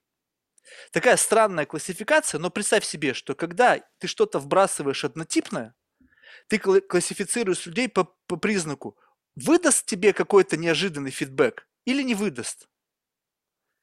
И скажем так, что в этой критерии не факт, человек может быть супер какой-нибудь профессор, там чуть ли не Нобелевский вариант, но в реакции на эту штуку, которую ты вбрасываешь, он совершенно зауряден. То есть там Да, ничего не вполне. происходит. То есть и представь себе, вот это какая-то новая кл- классификация. У тебя есть с собой набор каких-то концептов, живущих в твоей голове. Назови это библиотеку абсурда. Не знаю, как угодно. И через каждым Ага. новым слушателем, ну, человеком, с которым ты общаешься, ты вбрасываешь вот эти штуки в ожидании чего, что кто-то тебе как-то на это неожиданно отреагирует, и ты свой абсурд можешь как-то довести до какого-то, знаешь, то есть с мертвой точки это сдвинуть. И всегда вот восхищают люди, которые как-то тебя удивляют. Вот удивляют не новыми знаниями о том, что ты мне рассказал там про что-то там, Крис Каспер, там какую-то систему, там, как она там, не знаю, там, редактирует геном. Я просто об этом не знал. Удивительно. Но Мгм. вот, но вот в моей системе координат ничего не меняет. Ну, то есть, ну да, супер знания, супер круто, там Нобелевскую премию не зря дали. Сейчас мы, может быть, генетические болезни начнем менять, там еще что-то. Но в целом это просто академический набор знаний, не влияющих на шифт моей парадигмы, то есть вот на мой гироскоп. Нет, ну правильно, потому что методически в тебе это ничего не меняет. Оно не приносит в тебя метод, который ты можешь применить а, на другом материале. Мгм, мгм, Да. О, ну, то кстати, есть вот классно ты резюмировал. Да, потому, ну вот если а, смотреть вот на эту штуку, да, то все самое ценное, что мы можем сделать, это когда мы видим чужой материал, и мы внезапно в нем, как в зеркале, видим а, что-то свое.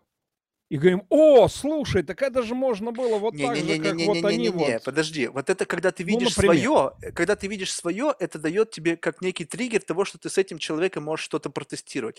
Вопрос в другом. Я наоборот, я вбрасываю свое в ожидании, что вот реакция на это, на мое, будет настолько для меня неожиданной, что я увижу в Да. том, вот в этом вот чем-то, что я вбросил, новый угол обзора. Новое Ну, видение да, того это, же в общем, самого та же концепта. история под другим углом. Тоже очень классно, согласен. Да, То есть поиск чего-то одинакового в другом мне не очень интересно, потому что я не понимаю, зачем мне искать одинаковость, когда меня интересует инаковость. То есть мне не интересна одинаковость. Значит, в что, ну, расклонить, клонировать себя и потом сам себе сидеть? Ну, в принципе, многие считают, что я сам себе мог бы быть классным собеседником. Нифига! Нифига. Нет, Вот если бы кто-то ты... Вот в этом-то и проблема, что, допустим, я не могу быть наедине с самим собой, в, когда мне нужно сгенерировать какую-то, ну, как-то протестировать какую-то мысль. Потому что все мои сабверсии меня там, субличности, они будут инфицированы мной. И нового взгляда мне не дадут. Слушай, ну это как раз вот совершенно классическая история, которую я, между прочим, говорю, ну, примерно каждый раз. Это вообще большая проблема. Опять-таки, почему это? Это опять-таки мы, как ни странно, пришли опять к моей работе, потому что, а, да, действительно, любому а, руководителю, любому владельцу бизнеса ему нужен на самом деле собеседник. И это действительно большая проблема, потому что а, в большинстве, подавляющем большинстве случаев, он не может себе позволить а, собеседника внутри компании. Не, Потому может позволить, если... но система подчинения и, и как бы этих суб- субординаций не сделает из этого человека достойного собеседника, потому что всегда будет Именно. сдерживающий фактор. Смотри, или, а, в или наоборот, он, например, там волевым решит, решит кого-то там вытащить наверх, под- подтащит до своего уровня и даже сделает там равноправным собеседником, и в этот момент он фактически этого человека потеряет, потому что у него начнется оверквалифай, а, и он не сможет дальше делать свою работу, потому что он будет вторым генеральным директором, условно говоря. Ну и толку-то. И именно поэтому, в частности, нужен внешний собеседник. Одноранговый, который при этом бы с ним не самый, который бы не претендовал внутри компании ни на что. Да, с которым можно прийти, поговорить, обсудить, который еще же в идеале а, более прокачан в отдельных местах, в которых ты не настолько прокачан, ну и наоборот, не прокачан в твоих узкопрофессиональных местах. И вот у вас получается нормальная синергия, вы нормально можете, у вас продуктивно идет разговор, из этого получается. Это вот прям вот полностью описано, на самом деле, там, адом, значимая часть адвайзерской роли. Это вот так Тогда, и есть. А? тогда, чтобы вот э, как бы вот тут любопытно. Окей, ты сознательно себя обтачиваешь. Вот скажем так, вот сейчас давай возьмем вот другую штуку, что не будем брать в расчет книги и какую-то литературу, какой-то контент, созданный не тобой. Это как не- Окей. некий необходимый базис для того, чтобы просто черпать что-то новое, как бы пищу для ума. Вот скажем так, вот этот вот Да. штуку забрали. Вот как часто ты оказываешься в ситуации спарринга, когда ты и кто-то другой заинтересованы в том, чтобы об друг друга стать лучше. Ну, то есть вот когда вот спаррингуются люди, ведь они не, не соревнуются, они просто готовятся к тому моменту, когда они выйдут с противником и будут реализовывать вот эти свои навыки, которые в ходе вот этого дрила бесконечного одного и того же отработки будут применять в реальной жизни. Они же не готовы друг друга бить. Это спарринг, это как бы помощь. И, но выглядит так, что я редко оказываюсь в ситуациях, когда люди хотят поспоринговаться. Такой, знаешь, на- зал, зал ментального фитнеса. В большинстве случаев люди всегда что-то вываливают. То есть они всегда как бы пытаются как бы быть в соревнованиях везде и всегда. Ай, слушай, извини, у меня сложный ассоциативный ряд в этом месте. А, я не знаю, знаешь ты эту историю или нет, на всякий случай я расскажу, но она по-своему очень милая. От некоторое время назад а, у наших бойцов, э, этих самых боев без правил, спрашивали, слушай, а вот ну, там мы, у нас в среднем наши бойцы более успешные, чем многие зарубежные. Ну, то есть как бы на среднем уровне. Там на высшем уровне, там где звезды, там понятно, там своя история. А вот на среднем уровне наши вот в основном это сам. Говорит, слушай, Почему? Он говорит, ну понимаешь, в чем штука? Тут очень простая разница в подходе. Вот эти вот парни, они выходят на ринг победить. А нам просто очень нравится бить людей. Да, он говорит, «Да Нам пофиг, победим или победим, нам классно вот нам. И это, кстати, во, во многом про нашу вот историю, да. А, Ну, я не знаю. а я- ради чего? Смотри, это а, ведь эм, во многом про целеполагание. Ты И- выходишь на этот спарринг, чтобы победить, чтобы получить результат. Или ты выходишь в него ради процесса, потому что понимаешь, что сам процесс очень плодотворен. Да, да. Вот. И это как бы вот не вполне одно и то же. А при том, ну, по-хорошему надо, наверное, там, в разные моменты и в разных случаях и то, и другое, да.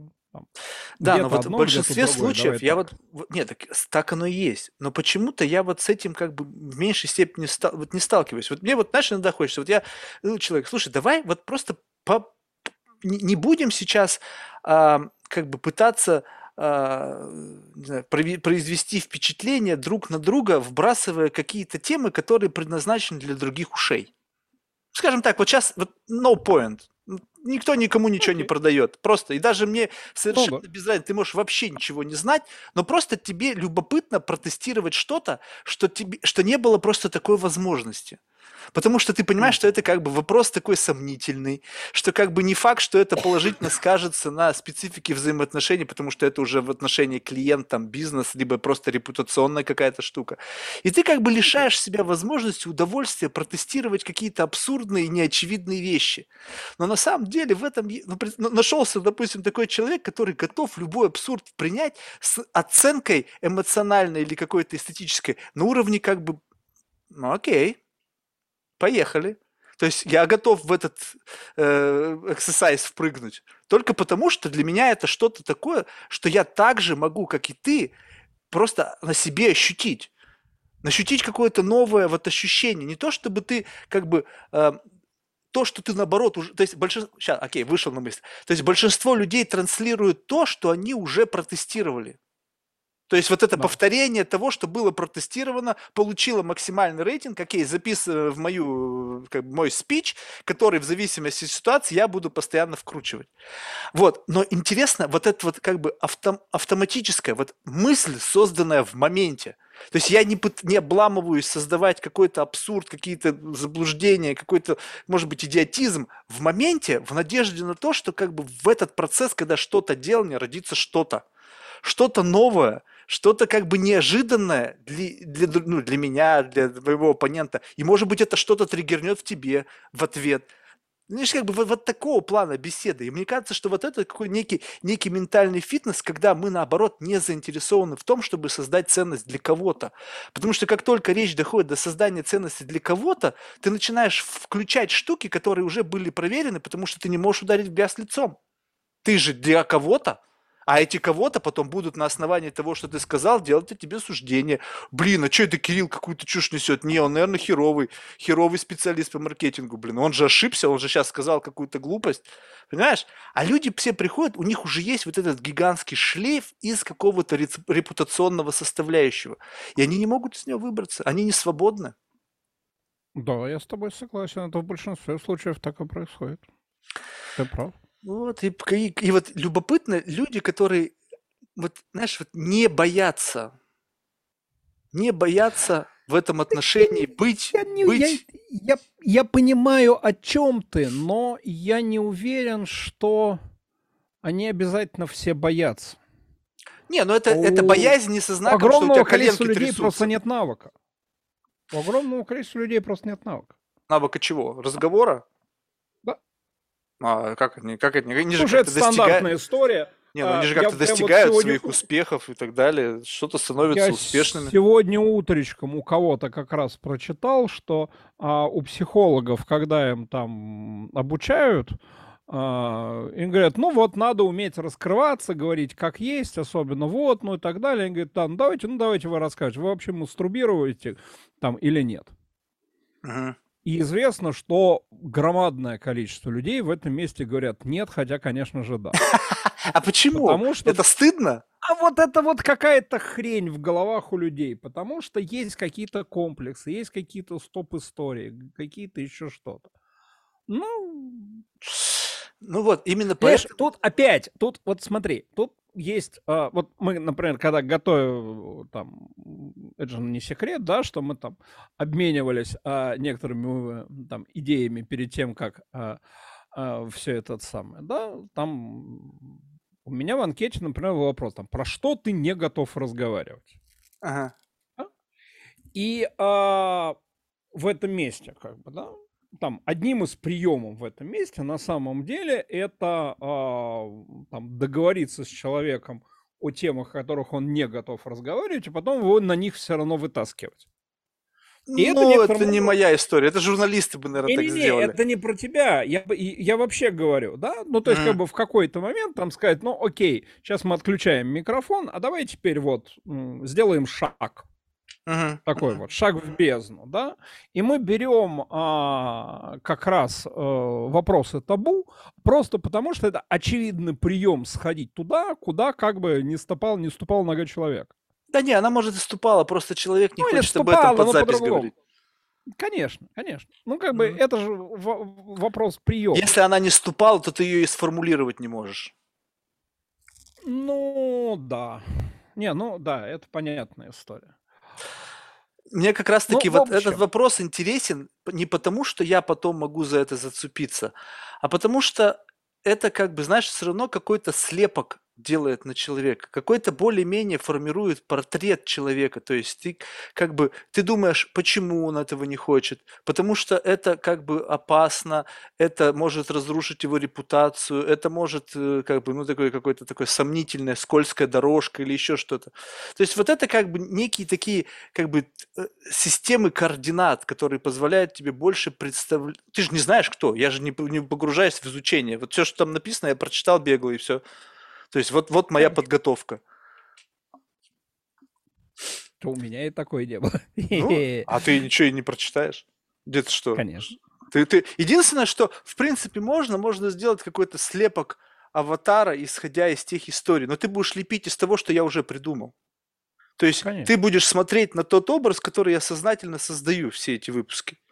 То есть, да, так и есть. То есть у тебя будет представление вот об этой штуке, не о том, кто ты есть на самом деле. И вот это интересно при заполнении анкеты, когда люди пишут, это же по сути, я хочу в рамках этого контекста сегодня предстать вот таким образом.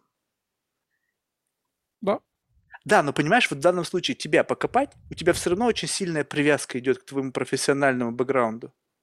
То есть Слушай, ты уже я другим... такой, какой я есть, конечно. Да, но ты вот, но, вот, а, вот и как бы публичность – это и благо, и минус. Потому что ты завтра, Понятно. захотев стать кем-то другим, уже не станешь. Тебе тяжело будет избавиться от того наследия, которое у тебя есть. Ну, ну, слушай, ну и да, и нет. А, я пошел снимать кулинарные телевизионные шоу, а, не имея в этом месте вообще никакой публичности. И не имея никакого кулинарного образования и э, имея за, за плечами такой довольно специфический кулинарный опыт. Ну и что, и пошел, и нормально. И, слушай, фактически вся вот эта вот история про а, мужские кулинарные истории, она же фактически началась, по сути, с меня.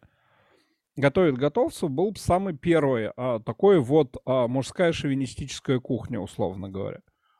Там Это когда все более-менее пришли. Да я уже не соображу. Это, наверное, лет лет, ну, лет 10 так точно назад, я, ну, это, это надо залезть назад, посмотреть, там, по контрактам, условно говоря, можно поднять, но я думаю, что это лет 12 даже назад был. Mm, то есть давненько-давненько. Никак... На заре, да, да, да, на заре YouTube. Да, не, ну да, значит, вот, и это был телевизионный проект там и так далее, и не могу сказать, кстати, что очень удачный, ну, то есть я сейчас а, периодически перес... довелось мне пересмотреть некоторое количество серий. Я, конечно, местами такой, ой, стыд-то какой, ну ладно. А, вот, и, и ничего, и нормально. Да нет, слушай, лазить в неизвестные места, это прикольно, я это люблю. Ну, просто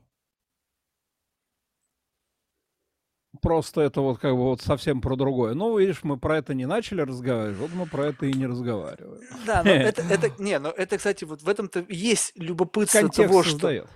Как, ведь вопрос выбора, ну, то есть вот мне всегда любопытно было, вот природа моих интересов.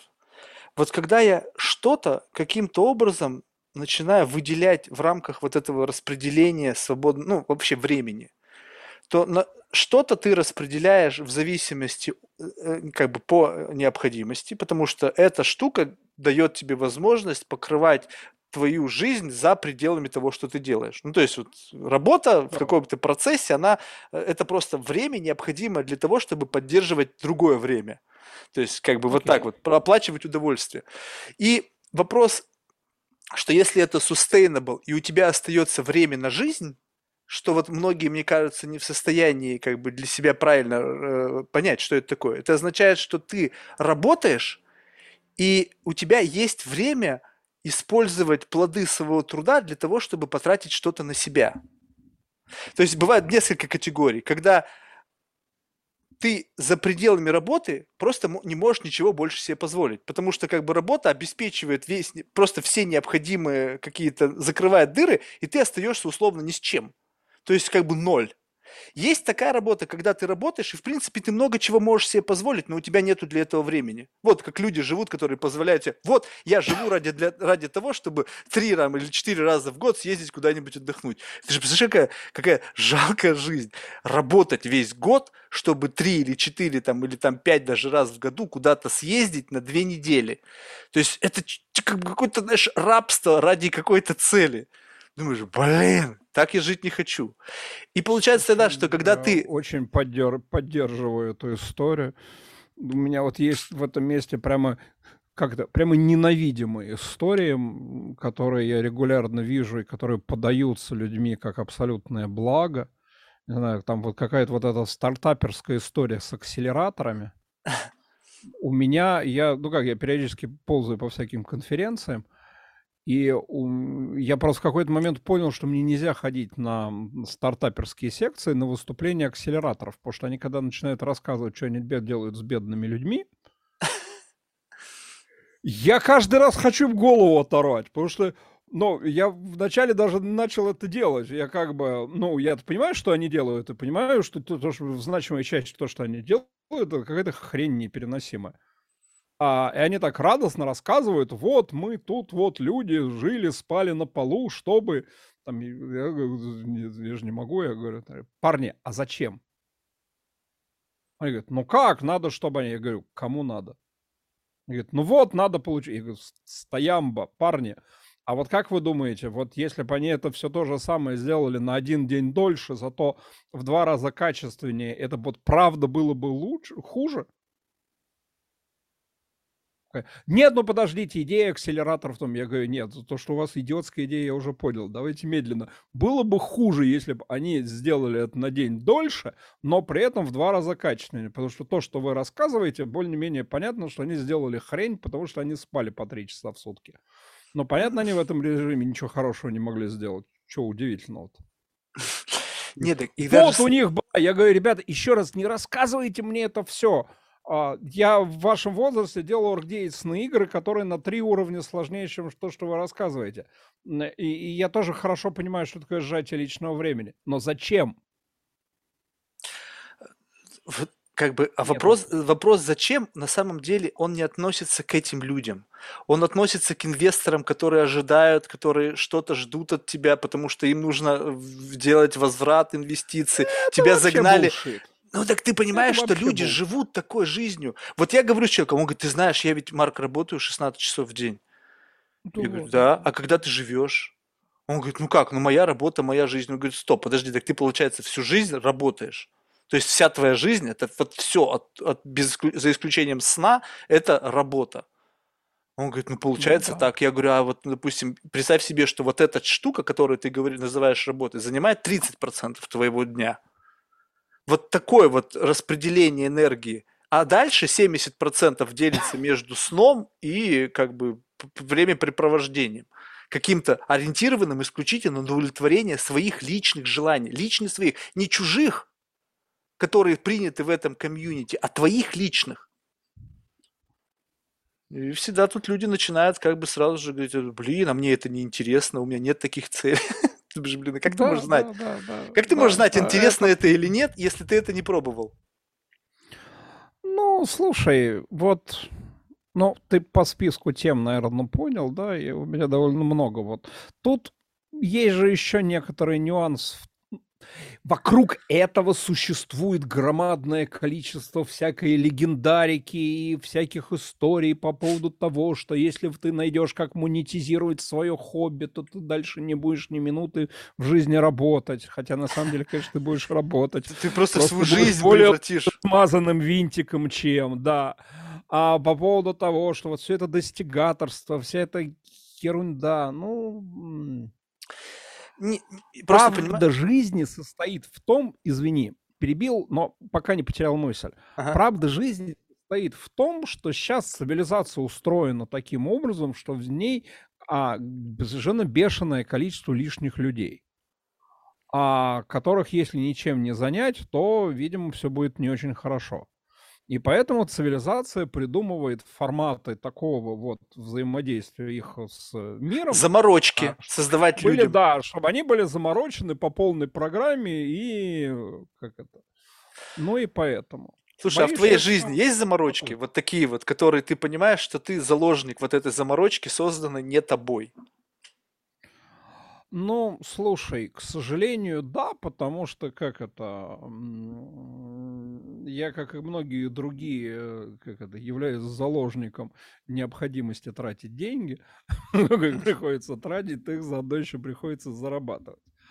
А справедливости ради надо сказать, что как это, я очень умный, но не очень предприимчивый. Это вот правда про меня такая неприятная а, для меня самого, да, и как бы очень многие вещи, на которых мои там коллеги или там однокашники делали миллиарды, мне каких этих миллиардов не принесло, к сожалению. Ну, то есть я не то чтобы жалуюсь, я неплохо живу не, и вроде не, это нормально. зарабатываю, но вот мы вынуждены, да, тем не менее это вынуждает меня периодически заниматься а, не вполне тем, чем мне хочется. Но я блюду себя, я стараюсь удерживать себя в рамках тех же самых 16 часов, но в неделю. Mm-hmm. Слушай, скажи, пожалуйста, вот, вот тут вот интересный момент. Вот ты говоришь, что это как бы отсутствие какой-то вот предприимчивости, да? То есть вот ты как-то это так классифицировал, но это очень размыто. То есть это какая-то такая очень широкая классификация. Это вот какой-то не... вот такой вот навык, когда к лю... деньги к людям липнут. Вот ко мне они не липнут. Вот, вот, знаю. вот, вот, стоп. Тогда получается это уже не предпринимательство, потому что предпринимательство это де... как бы действие четкое представление того, что за, след... за твоим действием последует вознаграждение. То есть ты Это как бы что, что-то делаешь такое, что каждый раз с положительным каким-то КПД, то есть не, не в минус. То есть у каждого шага есть какой-то, ну или даже не у каждого, там у какой-то последовательности шагов есть плюс. Тогда получается что? Что вот вот если попытаться вот извлечь эту штуку, я тоже иногда бывает смотрю, и при равных движениях люди в окружении меня как бы вознаграждение за их время намного выше, чем за то же самое время, потраченное мной. я пытаюсь понять, что. Ну, то есть, если ты, допустим, можешь себе описать, что ты как бы умный, но не предприимчивый, то я как бы в конечном случае себя описываю, что я идиот, и еще и не понимаю, как все устроено. То есть, как бы, и, и тут я как бы себе это оправдываю себя тем, что мне просто не дано. Но вот когда человек говорит, что он умный и понимает, чего ему не хватает, Соответственно, если ты это можешь вычленить, то ты можешь дополнить этот компонент и исправить эту ситуацию. Но это не ну, происходит. Теоретически, да, практически нет. Но вот смотри, а, тут у меня, когда у меня есть набор оправданий для себя, ага, я еще ага. Давай, давай, давай. Да. Вот, а, смотри, значит, а, мысль первая очень простая. А, если бы а, все умные люди могли вот так вот посмотреть и взять и сделать, а, то мир бы был сильно другой. Но вот, mm-hmm. судя по всему, мир так не устроен. Mm-hmm. И, э, и каждый раз, когда мы что бы мы ни планировали, жизнь все равно идет сама по себе. Э, она почти никогда не совпадает с тем, как мы ее спланировали. И, в частности, в этом ее некоторая прелесть. А у некоторых идет, кстати. А, я не могу тебе точно сказать, а из чего это получается. То ли у них вот такой очень здравый взгляд на мир, который позволяет им адекватнее в него вписываться. Это означает, что их взгляд... Вот, вот тут, вот, кстати, хорошо ты подметил. Это означает, что та система координат, которую как бы ты вот чувствуешь всем телом, она максимально соответствует больш... вот, взгляду большинства что как бы ну, вот даже если например. ты смотришь впереди, то, ты, то это большинство туда придет. То есть, скажем так, это все равно не настолько как бы отличается от общего пути развития эволюционного. То есть ты как бы, ты видишь эволюци- эволюционный путь как бы на два шага впереди, но, но по этому эволюционному пути идут большинство. А если ты видишь на два шага впереди, но эволюционно туда придут там три человека, то тогда как бы успешность и больших денег ты просто ожидать не можешь, потому что даже когда кто-то дойдет до того же самого просветления, с, с ними кашу не сваришь, их очень мало. Ну, смотри, может быть, это можно так описывать, хотя это, а, на мой взгляд, чуть на шаг дальше от. А, я думаю, что можно упростить схему и говорить о том, что а, вот этот взгляд он а, скорее как бы отражает не то, куда идут люди, а то, куда идут деньги. Потому что это совершенно не обязательно одно и то же место. А, вот. Ну, то есть, как бы, да, это можно описать вот через такое вот прохождение людей, но это скорее там одна из частных а, случаев истории того, как куда идут деньги. Потому что люди могут по факту туда не прийти, а вот... Э, как Подожди, но когда речь идет о чем-то новом, откроется. Когда ты о чем-то новом говоришь, деньги туда еще не идут. Они начинают там, как бы, это как бы, как бы, как бы, ты смотришь на русло и понимаешь, что вот здесь есть низина, если я здесь пророю, здесь поставлю дамбу, а здесь пророю канал, то вот эта вот ложбинка заполнится водой. И ты как бы четко видишь вот этот ландшафт. Мне кажется, предпринимательство – это как раз-таки то, что ты видишь этот ландшафт и понимаешь, что нужно сделать, чтобы этот ландшафт изменить выгодой для себя. Ну, это неплохая гипотеза, она мне нравится, да. А вот, да, вполне себе. Ну вот да, ну вот и. Получается, ну, вот и, я чтобы... честно могу сказать, я не вижу. Я не вижу, что нужно изменить, чтобы стало лучше. Я вот смотрю, то есть, скажем так, что я зум-аут с худо-бедно научился делать. Но я смотрю вот на этот какой-то сложный ландшафт, который мне открылся. Что-то происходит. Знаешь, как это, как виртуальная реальность. Ты смотришь на какие-то города, построенные цивилизации, видишь какие-то связи, но ты не понимаешь, так, а как сделать так, чтобы как-то изменив что-то, что я могу изменить, что-то принесло пользу для меня. Вот у меня не работает эта штука. Вот я, я как бы, я не знаю, вот, вот я не могу выстроить какую-то логику причинно-следственной связи для того, чтобы на конце появлялись деньги. Я могу какую-то заморочку вбросить ментального плана в конечном итоге, которая принесет мне какой-то мнимый дофамин. Вот это я могу сделать. Ну, вот чтобы... Я как раз про это хотел сказать, что а еще есть очень ненулевой шанс, что для нас дофамин или, или, или серотонин, ну, в общем, там много всякой биохимии бывает, но, в общем, что он нам с тобой важнее, чем деньги. Я не могу так не сказать. Не обязательно осознанно, не обязательно осознанно, но я про себя очень много знаю а, историй, когда я отказывался от каких-то а, коммерческо перспективных историй, а, просто потому что я понимал, что мне там будет херово, я буду мучиться. А, а это если другое. по-другому, то мне будет классно. Знаешь, как вот я, старый отличный анекдот, да, по поводу того, как устроен бизнес по-русски. Взяли, украли ящик водки, продали за полцены, выручку пропили. А понятно, что если бы они, мы не продавали эту водку, а просто бы ее выпили, то выпили бы мы больше. Но мы так не можем. Вот, а, понимаешь, вот в этом месте как бы есть такой большой сермяжный смысл, да, то есть как бы зачем зарабатывать деньги, чтобы сделать себя счастливым, если можно сделать себя счастливым в процессе? Ну, как бы хрен с ними, с деньгами. Да, вот у, у меня отношение к деньгам исключительно утилитарное. То есть я считаю, что деньги – это существенный элемент свободы.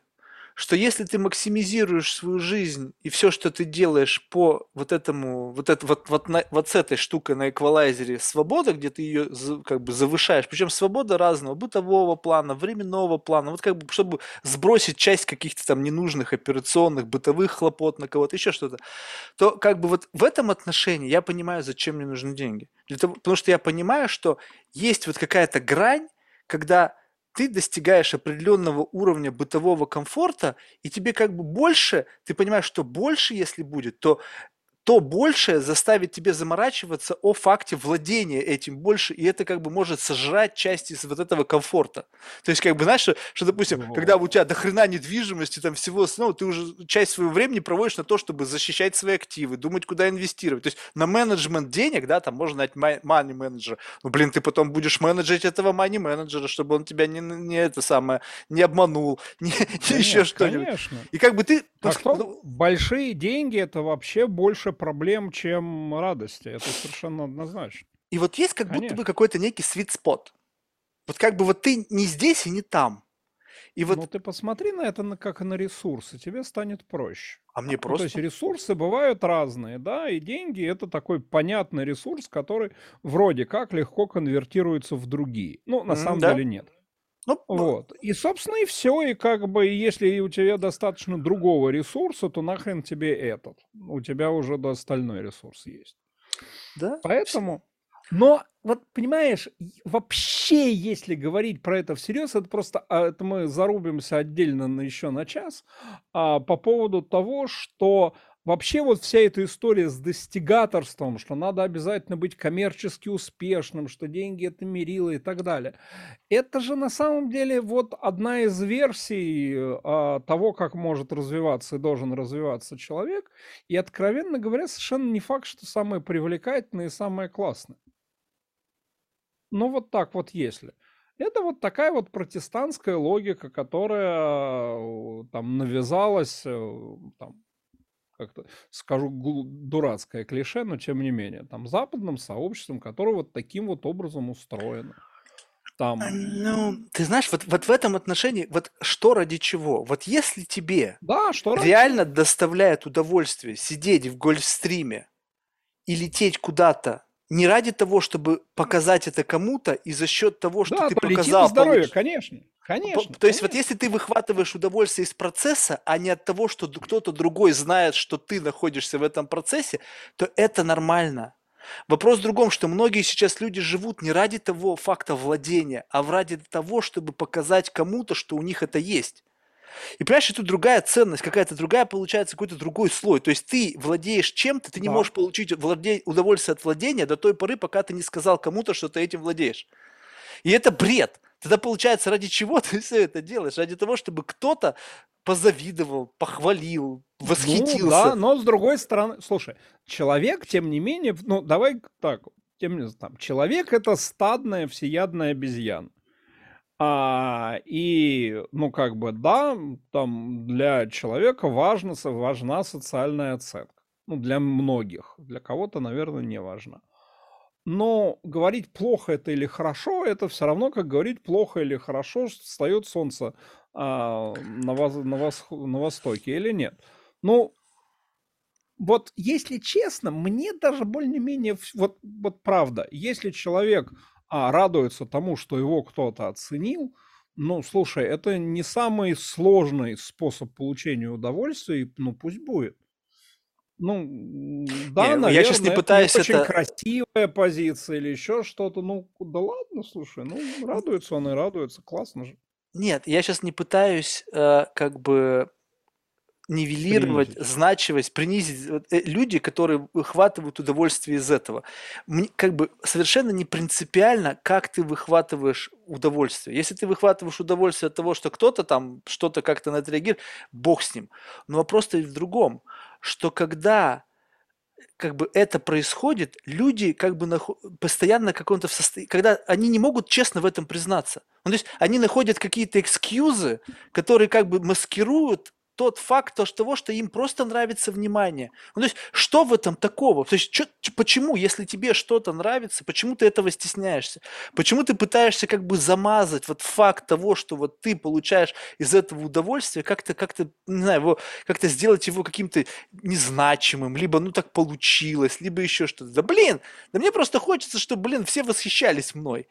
И все. Че, скажи правду, что ты ну, выдумываешь-то, что ты вокруг да около ну, ходишь? Вот. Ну вот, вот люди так устроены. Как-то люди привыкли к мысли, что все а, классное либо вредно, либо аморально, либо полнит. И как бы и все. Ну, никогда и они находят еще что-то приятное, им кажется, что а, когда они не рассказывают это напрямую, они, например, а, защищают это. Это их интимные переживания, и когда они не рассказывают о нем впрямую, они оставляют его интимным. То есть они как бы вот, это вот мое. Я про это никто больше не знает, хотя понятно, что все знают, понимают, догадываются и так далее. А, вот. И как бы и вот. И они, и вот в этом ощущении интимности у них есть еще свой дополнительный дофамин, и как бы они вот в этом месте отдельно радуются. Mm. Тоже вариант. Вот, тут, видишь, эта штука вся, она очень изгибистая. Ну, то есть про это можно по моделям спорить там миллион лет на самом деле, и все равно ни к чему не прийти. А я не спорю, я просто как бы пытаюсь э, проверить, вот скажем так, что представь себе, что есть разные способы прожить эту жизнь. Вот э, представь себе, что ты вот в моменте можешь вот брать и как бы тумблером переключать режим проживания жизни. Вот скажем так, в одной парадигме ты являешься вот как бы наркоманом в отношении внимания.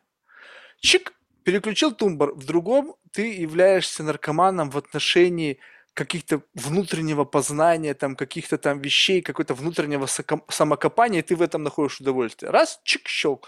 Потом еще какой-нибудь, допустим, там, не знаю, способ какой-нибудь, не знаю, э, ну, как бы достигательство, оно в какой-то мере связано с вниманием, да, потому что люди ради чего достигают. Но, но представь себе, что есть часть людей, которым пофиг на внимание, им нужно просто каждый день побеждать, вот просто побеждать побеждать так, а любой хороший менеджер по продажам, он так и устроен. Ему вообще пофиг, оценили его или нет. Он сегодня продал, у него адреналин шарашит. Ну вот, то есть зависим, зависим от достижения цели, которую сам поставил либо, ну, то есть вот какой-то такой. И ты берешь okay. и вот как бы плывешь по вот всем этим вариантам, и в нужный момент времени выхватываешь нужную эмоцию, которая, по сути, тебе дает энергию. Ну, представь себе, что в какой-то момент времени нужно вот в таком майндсете поработать.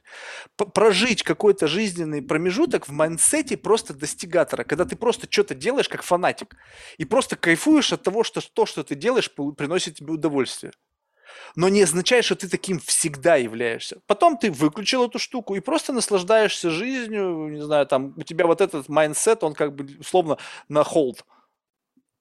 Ну, это очень похоже на такого, на идеального человека, потому что, а, поскольку таких переключ... позиций переключателя, условно говоря, бесконечны, то правильно переключаясь, ты можешь получать а, истинное удовольствие, ну, практически в любую секунду своего существования. Главное просто прав... правильно переключиться. Ну, да, прикольно. Ну, потому что практически ты можешь в этом месте подобрать любое, да? Тебе больно сегодня, врубил мазохизм. Да-да-да. А, да, тебе скучно, врубил ипохондрика. Ну и так далее. В общем, переключаешься. ну, как бы, да, как, как инструмент достижения абсолютного счастья. Эмоционального гомеостаза. Да-да-да. Вот это удобная штука. И по, но, но для того, чтобы это работало, на мой взгляд, знаешь, что нужно? Нужно глубоко вникнуть в природу каждого из людей носителей вот этих вот майнсетов. То есть ты должен посадить перед собой эпихондрика или там, не знаю, кого угодно, там, не знаю, там, достигатора, и прямо пытать его, ну, в хорошем смысле слова, чтобы извлечь из него вот то, что он действительно, от чего он кайфует.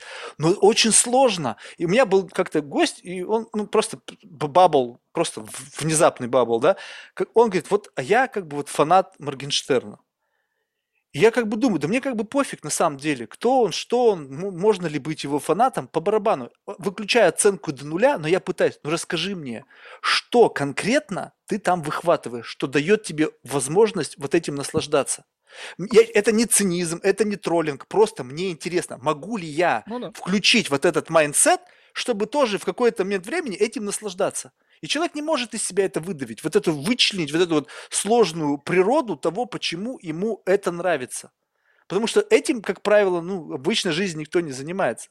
И вот если ну, научиться извлекать вот эту вот штуку, даже если человек сам не умеет это делать, то по сути ты можешь как раз таких майнсетов, фильтров этих поднастроить для, для разных ситуаций в жизни. Ну, наверное, да, хотя, ты знаешь, э, я скептичен в этом месте. Все Я А, тут, не, у меня в этом месте довольно простая логика. А, безотносительно наших соображалок, а, человек в очень большой части это такая большая химическая машина, а, которую, ну, я думаю, ты знаешь, да, что там вообще вот вся эта вот мыслительная и прочая нервная деятельность, она управляется двумя параллельными а, механизмами. А, электрическим и вот синапсы, вот это вот все. А второе это, хими... это биохимическим. Это гормоны и всякая другая мел- мелкая микрохимия.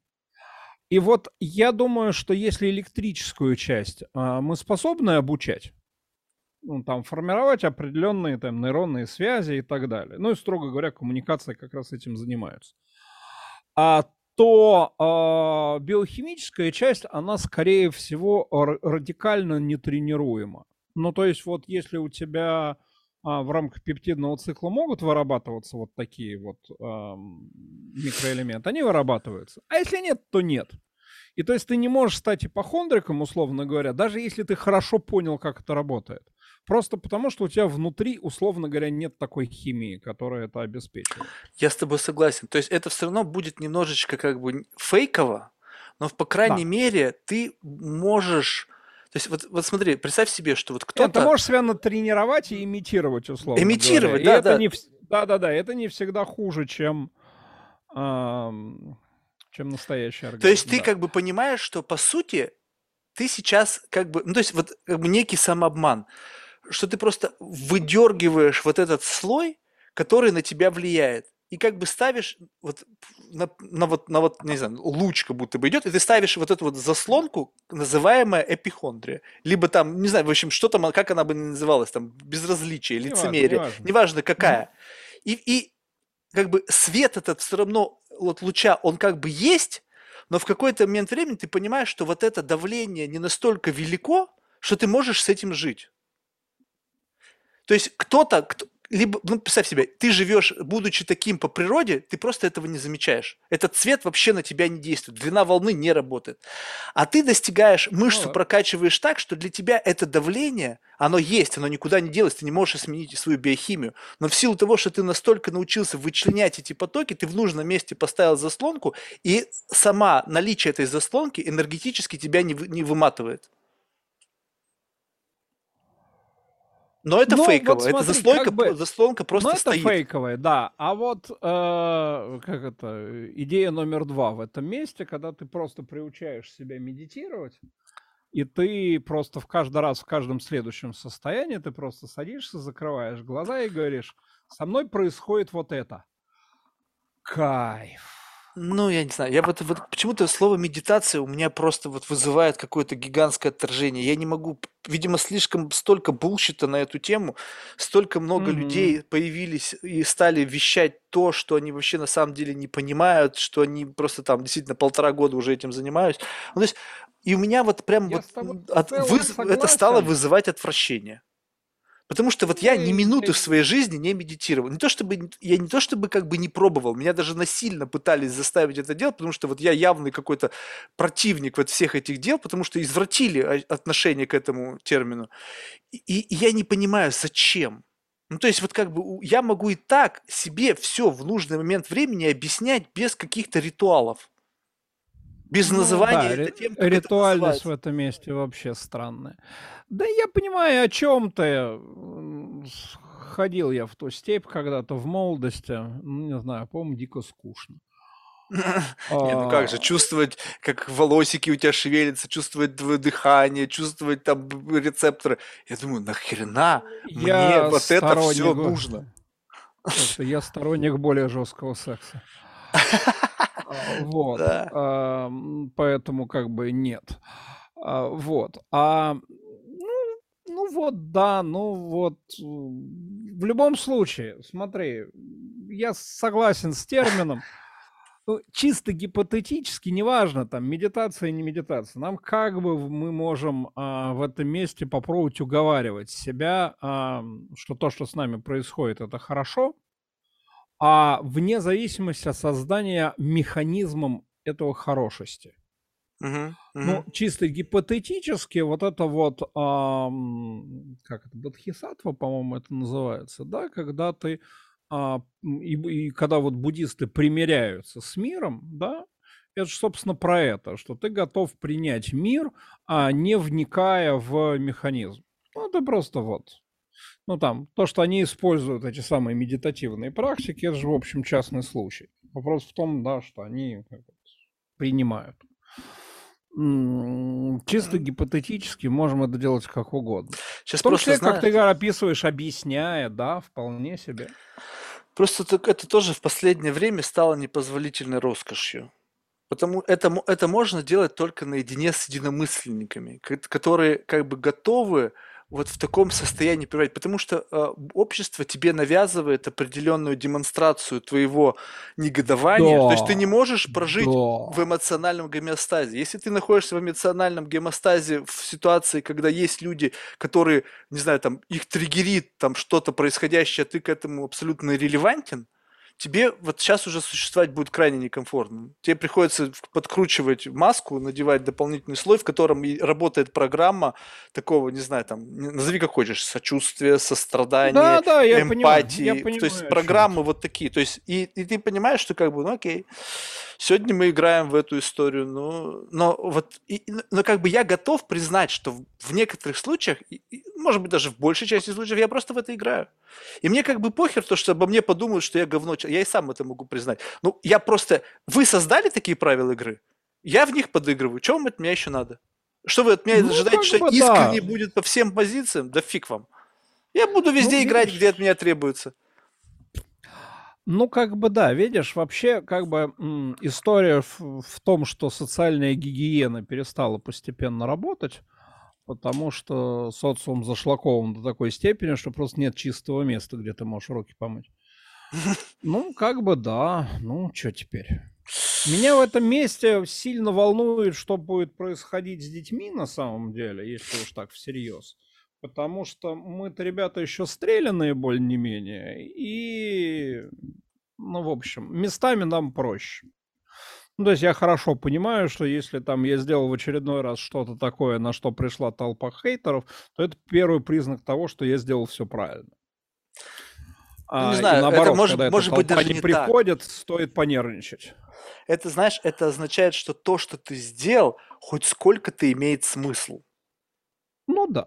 Ну да. Потому что Ну да. э, хе- хейтеры, не хейтеры, это просто хейтеры, это те люди, из которых говно прет наружу.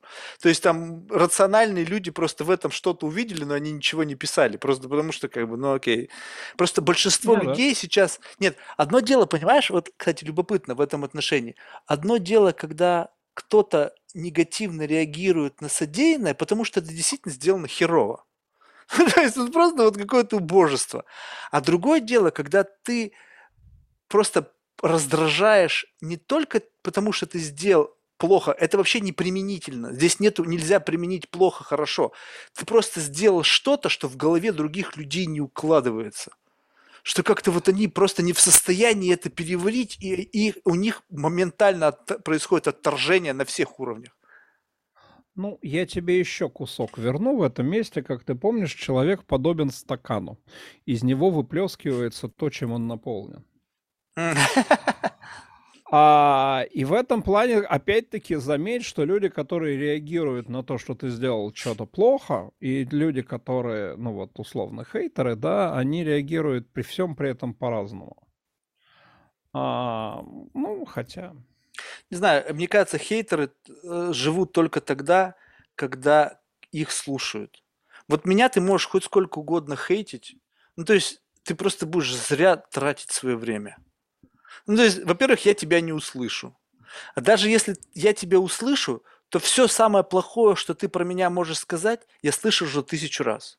И я сам это знаю. То есть, как бы ты меня этим не удивишь. Говорить о том, какой я, как бы человек, который потратил там тысячи часов для того, чтобы разобраться и забраться в самые тайные, отвратительные уголки своего сознания, да ты там не был. Если я тебя туда в гости свожу, то ты настолько будешь как бы охреневать от того, как далек был ты в описании меня, и что твое вот этот весь хейт на самом деле это как, знаешь, поглаживание бабушки по головке своего внучка.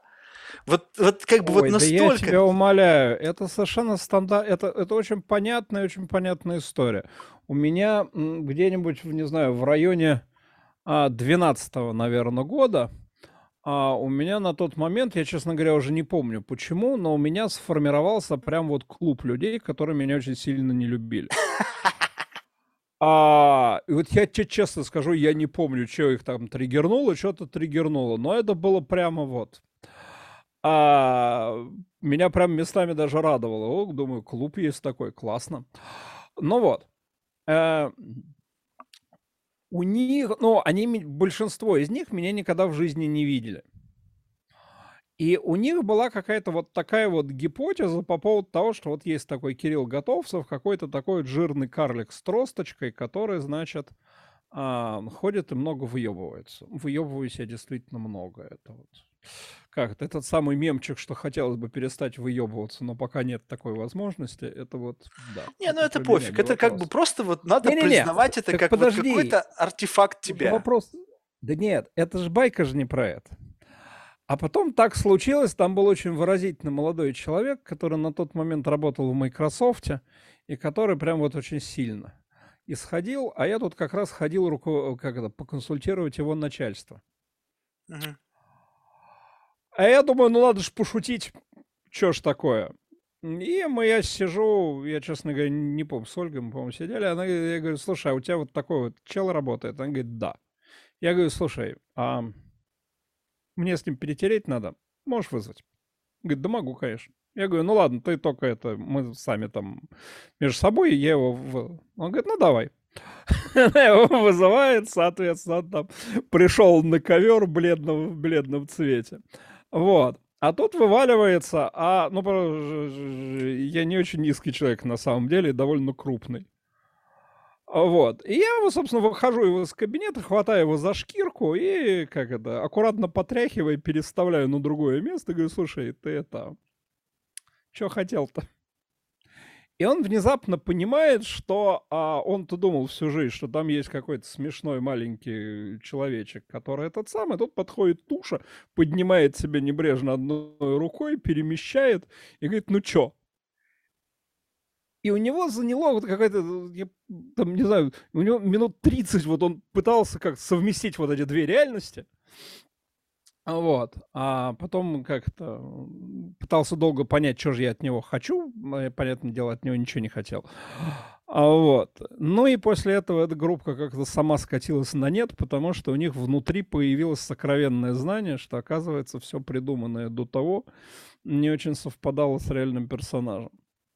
Ну вот. Ну, Слушай, ну было вот забавно. Это... Потом да, через ну... несколько количество лет, когда меня пытались, а, как это, мои милые сотруднички пытались у меня отжать некоторое количество моей жизни, а это самое было потом очень смешно, потому что они там по-новому вылезли. Но неважно, слушай, это я уже что-то. Понятно. Ну, просто Шли самом... в неинтересное. Нет, на самом деле просто здесь любопытно, что как бы тебе есть все равно было дело до него. Вот как Конечно, бы... мне было прикольно. Ты чё, они мне столько дофамина этого притаскивали. Ты чё? Конечно. Не знаю, я, Это... я, я, я почему-то как бы вот... Ну, то есть... Я Понят... на тот момент был очень социальным зверьком. А, нет, Это... у, меня, у меня никогда не было. Мне как бы, не, я не, не могу, почему...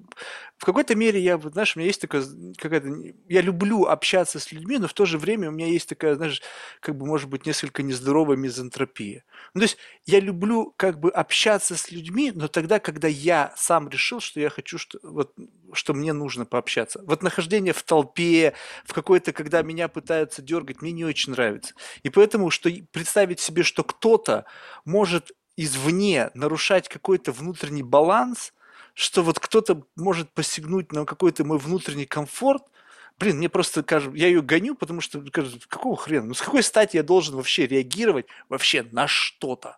в отношении кого-то. Если ты хочешь мне набить морду, ну, это такая будет не очень простая задача.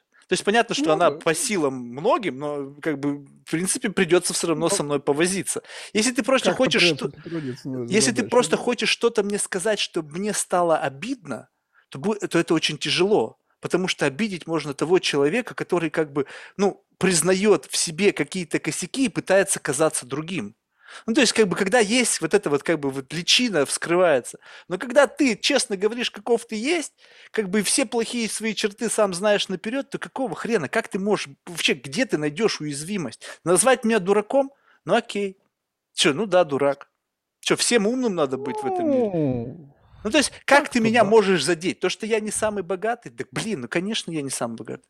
Даже далеко не сам. Ну, ш- ну, то есть, вот что? Это то же самое, что смотреть на какой-то существующий объект и как бы пытаться шару донести то, что и вот он шар, что вот он как бы вот такой, описывать то, что как бы очевидно.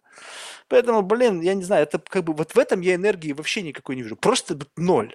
Я удивляюсь, как некоторые люди выхватывают какую-то энер- энергию из того, что они, соприкасаясь с как- какой-то блевотиной, которая в отношении них льется, что-то там как-то триггерятся, как-то там, не знаю, пытаются как бы измениться или там подыграть, или наоборот против... Ну, нафиг это надо? Что ты тратишь на это время? Других дел дофига. Более интересных. Слушай, Нет, Кирилл, ну, ну, кстати, да. Понимаю, о чем ты. Не, на самом деле, как бы тут можно бесконечно долго обо всем разговаривать, и мне как бы, если бы мне не нужно было куда-то там бежать, то я бы с удовольствием еще бы час бы пропахал. Тут просто так сложилось, что я сам себе насрал, получается, что я слишком плотно поставил одно за другим, и поэтому тут приходится, это не- нечастый случай, когда я заворачиваю. Большинство случаев люди начинают как бы затухать, им как бы неинтересно, они куда-то побежали, им надо еще куда-то идти. В этом случае я. И а, спасибо тебе большое за беседу. э, было реально, то есть вот как бы вот мне нравится формат, когда как бы происходит какое-то взаимообогащение, то есть как бы мы выступаем в роли таких как бы двух э, эскалаторов, и как бы я отталкиваюсь от поднимающейся с твоей стороны ступеньки, и ты, не знаю, отталкивался от меня можно вообще или нет, то есть если там вообще какой-то solid ground, но тем не менее, я, по крайней мере, куда-то сползал, то есть я куда-то голову приподнял и посмотрел над тем, как бы классическим представлением каких-то вещей, и которые ты мне позволил сделать. Такое ощущение, что как бы разница, знаешь, в чем? Что в зависимости от человека можно как бы сходить куда-то, как бы и увидеть что-то совершенно принципиально иное. То есть вот именно этот человек способен тебя сгенерить на какой-то определенный mindset, который вот именно позволяет тебе увидеть какой-то, ну, ну, не- немножко под другим углом. Иногда бывает так, что вот нету, вот ты поднимаешься и как бы смотришь, блин, там все то же самое. Я там был. То есть, как бы, ну, не по, не по- ступенька не привела никуда. Все монотонно. Все монотонно. Может быть, не монотонно, может быть, просто... Оно может быть очень круто, но как бы люди же умеют Не, оно про- может быть круто, но монотонно. Но- Когда но, а, Индуктивно. вот. Знакомо, знакомо. Ты смотришь вот этих там, не знаю, марвеловские истории, как бы каждый раз как будто бы круто, но ничего нового. Ну, то есть, как бы Ну думаешь, что-то что вроде движухи было много, а, а вообще что там произошло? Как бы я уже даже потерялся. Все идет по индукции, это называется. А, слушай, в завершение мы всех наших гостей просим рекомендовать кого-нибудь в качестве потенциального гостя из числа людей, которых ты считаешь интересными лично для себя. Ой, это очень... А, ну смотри, я скажу честно, я его не очень люблю, но... Это хорошо. А, э, да, я, э, я сейчас думаю, что многих из тех, кого я буду сейчас тебе рекомендовать, я тот самый. А позови поговорить Мишу Дымшица. Ми- э, Миша Дымшиц – это человек, из которого на самом деле выросла а, значимая сейчас часть э, того, что сейчас называют нейромаркетингом. Э, Это штука, которую он занимался, когда еще те люди, которые называют сейчас себя вообще акулами этого дела, еще только пошли в первые классы школы, если не раньше. В общем, Миша. Миша очень сложный в разговоре человек, и очень специфичный. Не факт, что тебе подойдет, но вот с точки зрения батла тебе точно с ним будет интересно. А, он такой, он вполне категоричный, он, он старый, еще старше меня, так что, ну, в общем, будет забавно. Так, Миша, ну, короче, попробуй. Ага. Миша, там, я очень во многих вещах с Мишей не согласен и не совпадаю, но с ним интересно. Хорошо, Миша. Сколько надо? Трех человек? Сейчас сколько угодно. Ой, да ладно. Вот. Хорошо. Значит,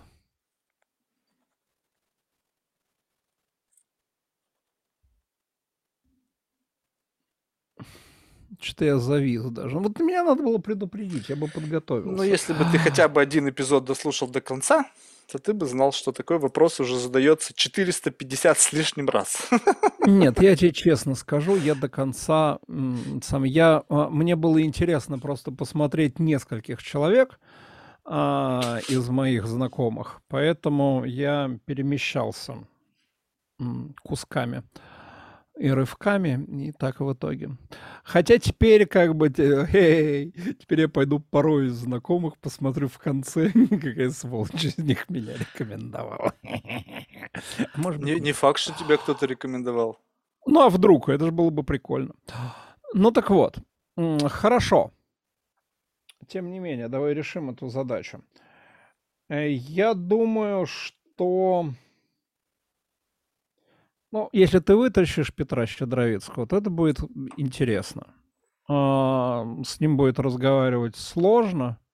С ним в целом сложно разговаривать, но подозреваю, что продуктивно. Эм, он разговаривает совсем на своем языке в большинстве случаев, но, в общем, в целом ты прорвешься. Хорошо. А, мне кажется, что с точки зрения такой вот современного ситуации, не, ну ладно, это он говорит, это неинтересно. Вот я сейчас думаю, кто, кто, кто, кто, кто интересный. Не думай, кто интересный для кого-то, только для себя. Вот не думай, будет ли это интересно мне, не будет ли это интересно кому-то, вообще пофиг на всех на них. Ты чувствуешь, что этот человек тебя чем-то вот прямо как бы трогает негативно, положительно, вопросительно, ну, вообще неважно как. Ну, я с этого начал на самом деле. Я как раз вот выбрал как раз тебе двух человек, с которым мне самому был. Я, ты пойми меня правильно, я когда говорю, что тебе будет интересно, я на самом деле говорю о себе, но просто транспонирую свой интерес. Угу. Поскольку мне это не сложно, то я это делаю практически на автомате. Угу. Угу. А у меня есть э, очень хороший знакомец по имени Геннадий Матвеев. Я девочкам сдам его этот контакт, и я думаю, что с ним крайне интересно. Да, разговоры с Геной, наверное, одно из многих вещей, которые меня в последнее время сильно продвигали. Mm, он, супер. Он, он тоже совсем по-другому мыслит и разговаривает, чем это делаем мы с тобой, поэтому это может быть интересно. Наверное. О, пара па па па па па па Ну вот я тебе трех назвал, а надо соблюсти гендерный баланс и придумать хотя бы одну девочку. Что такое баланс такой? Три к одному. Да, три к одному. Ну, нормально. Феминистки сейчас. Какого хрена? Где же баланс? Баланса нет. Так нет, это как раз и есть честный баланс. А, вот, поэтому, дорогие феминистки, если вы меня слушаете, приходите, я еще на чем-нибудь потопчусь. Значит так. А...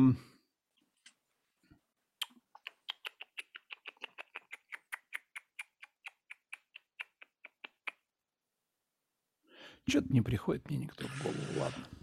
Ну, если что, скинуть можешь всегда. То есть... Да, я всегда что-нибудь могу сообразить и так далее. Ты пойми, мне интересны все люди. Чем он сложнее, это наоборот для меня челлендж. Чем сложнее для так меня нет, человек... я как тем... раз тебе сложных ты выбирал. Простых ты, господи, что тут у меня тут простых в вагоны маленькая телега. Потому что это, знаешь, это как погружение в что-то новое. Если ты как бы вот как бы в прорубь один раз нырял, то для тебя этот experience будет уже знакомым. Ну, то есть в следующий раз, ныряя в прорубь, ты уже плюс-минус знаешь, чего ожидать. И поэтому мне интересно люди, вы знаешь, прямо вот доходя до, как, до каких-то просто конченных социопатов. Потому что чем вот человек сильнее отличается от меня, тем больше я рас, рас, как бы растягиваю свой эмоциональный диапазон, и мне потом уже проще общаться с кем угодно. Но если да, ты находишь да, общий понимаю. язык с чем с каким-то все weirdo, да, то с обычным нормальным человеком, ну тебе ну, как бы элементарно общаться. То есть здесь не требует никакой нагрузки. Так что вот. Слушай, ну еще раз спасибо. Если кто всплывет, обязательно пиши. Успехов тебе, я не знаю. Да, как, без как, проблем. Там, что там надо, какие успехи желать человеку, занимающемуся профессиональным адвайзингом. Побольше людей, которые видят в этом необходимость и которые готовы да. принять стоимость то есть вот как бы э, многие люди не видят, они как бы думают, что это как бы все условно как бы либо слишком дорого, либо, либо вернее, либо слишком бессмысленно, и они готовы за это платить. А когда вот э, нравятся люди, которые действительно видят в этом ценность, и эта ценность приносит им результат, и они от этого кайфуют. То есть они четко понимают, даже, может быть, не всегда четко. У меня были клиенты, которые как бы просто дали какой-то кредит доверия, и потом сами охренели от самого себя, что у них когда-то в отношении этого было сомнение. То есть они как бы вот пере, да? пере, трансформировались настолько, что они понимают теперь, что другие люди, которые не видят в этом ценности, они просто слепы. Но как-то им хватило дально, дальнозоркости, там, дальновидения, грубо говоря, да, разглядеть, разглядеть какой-то потенциал, который из этого проистекает.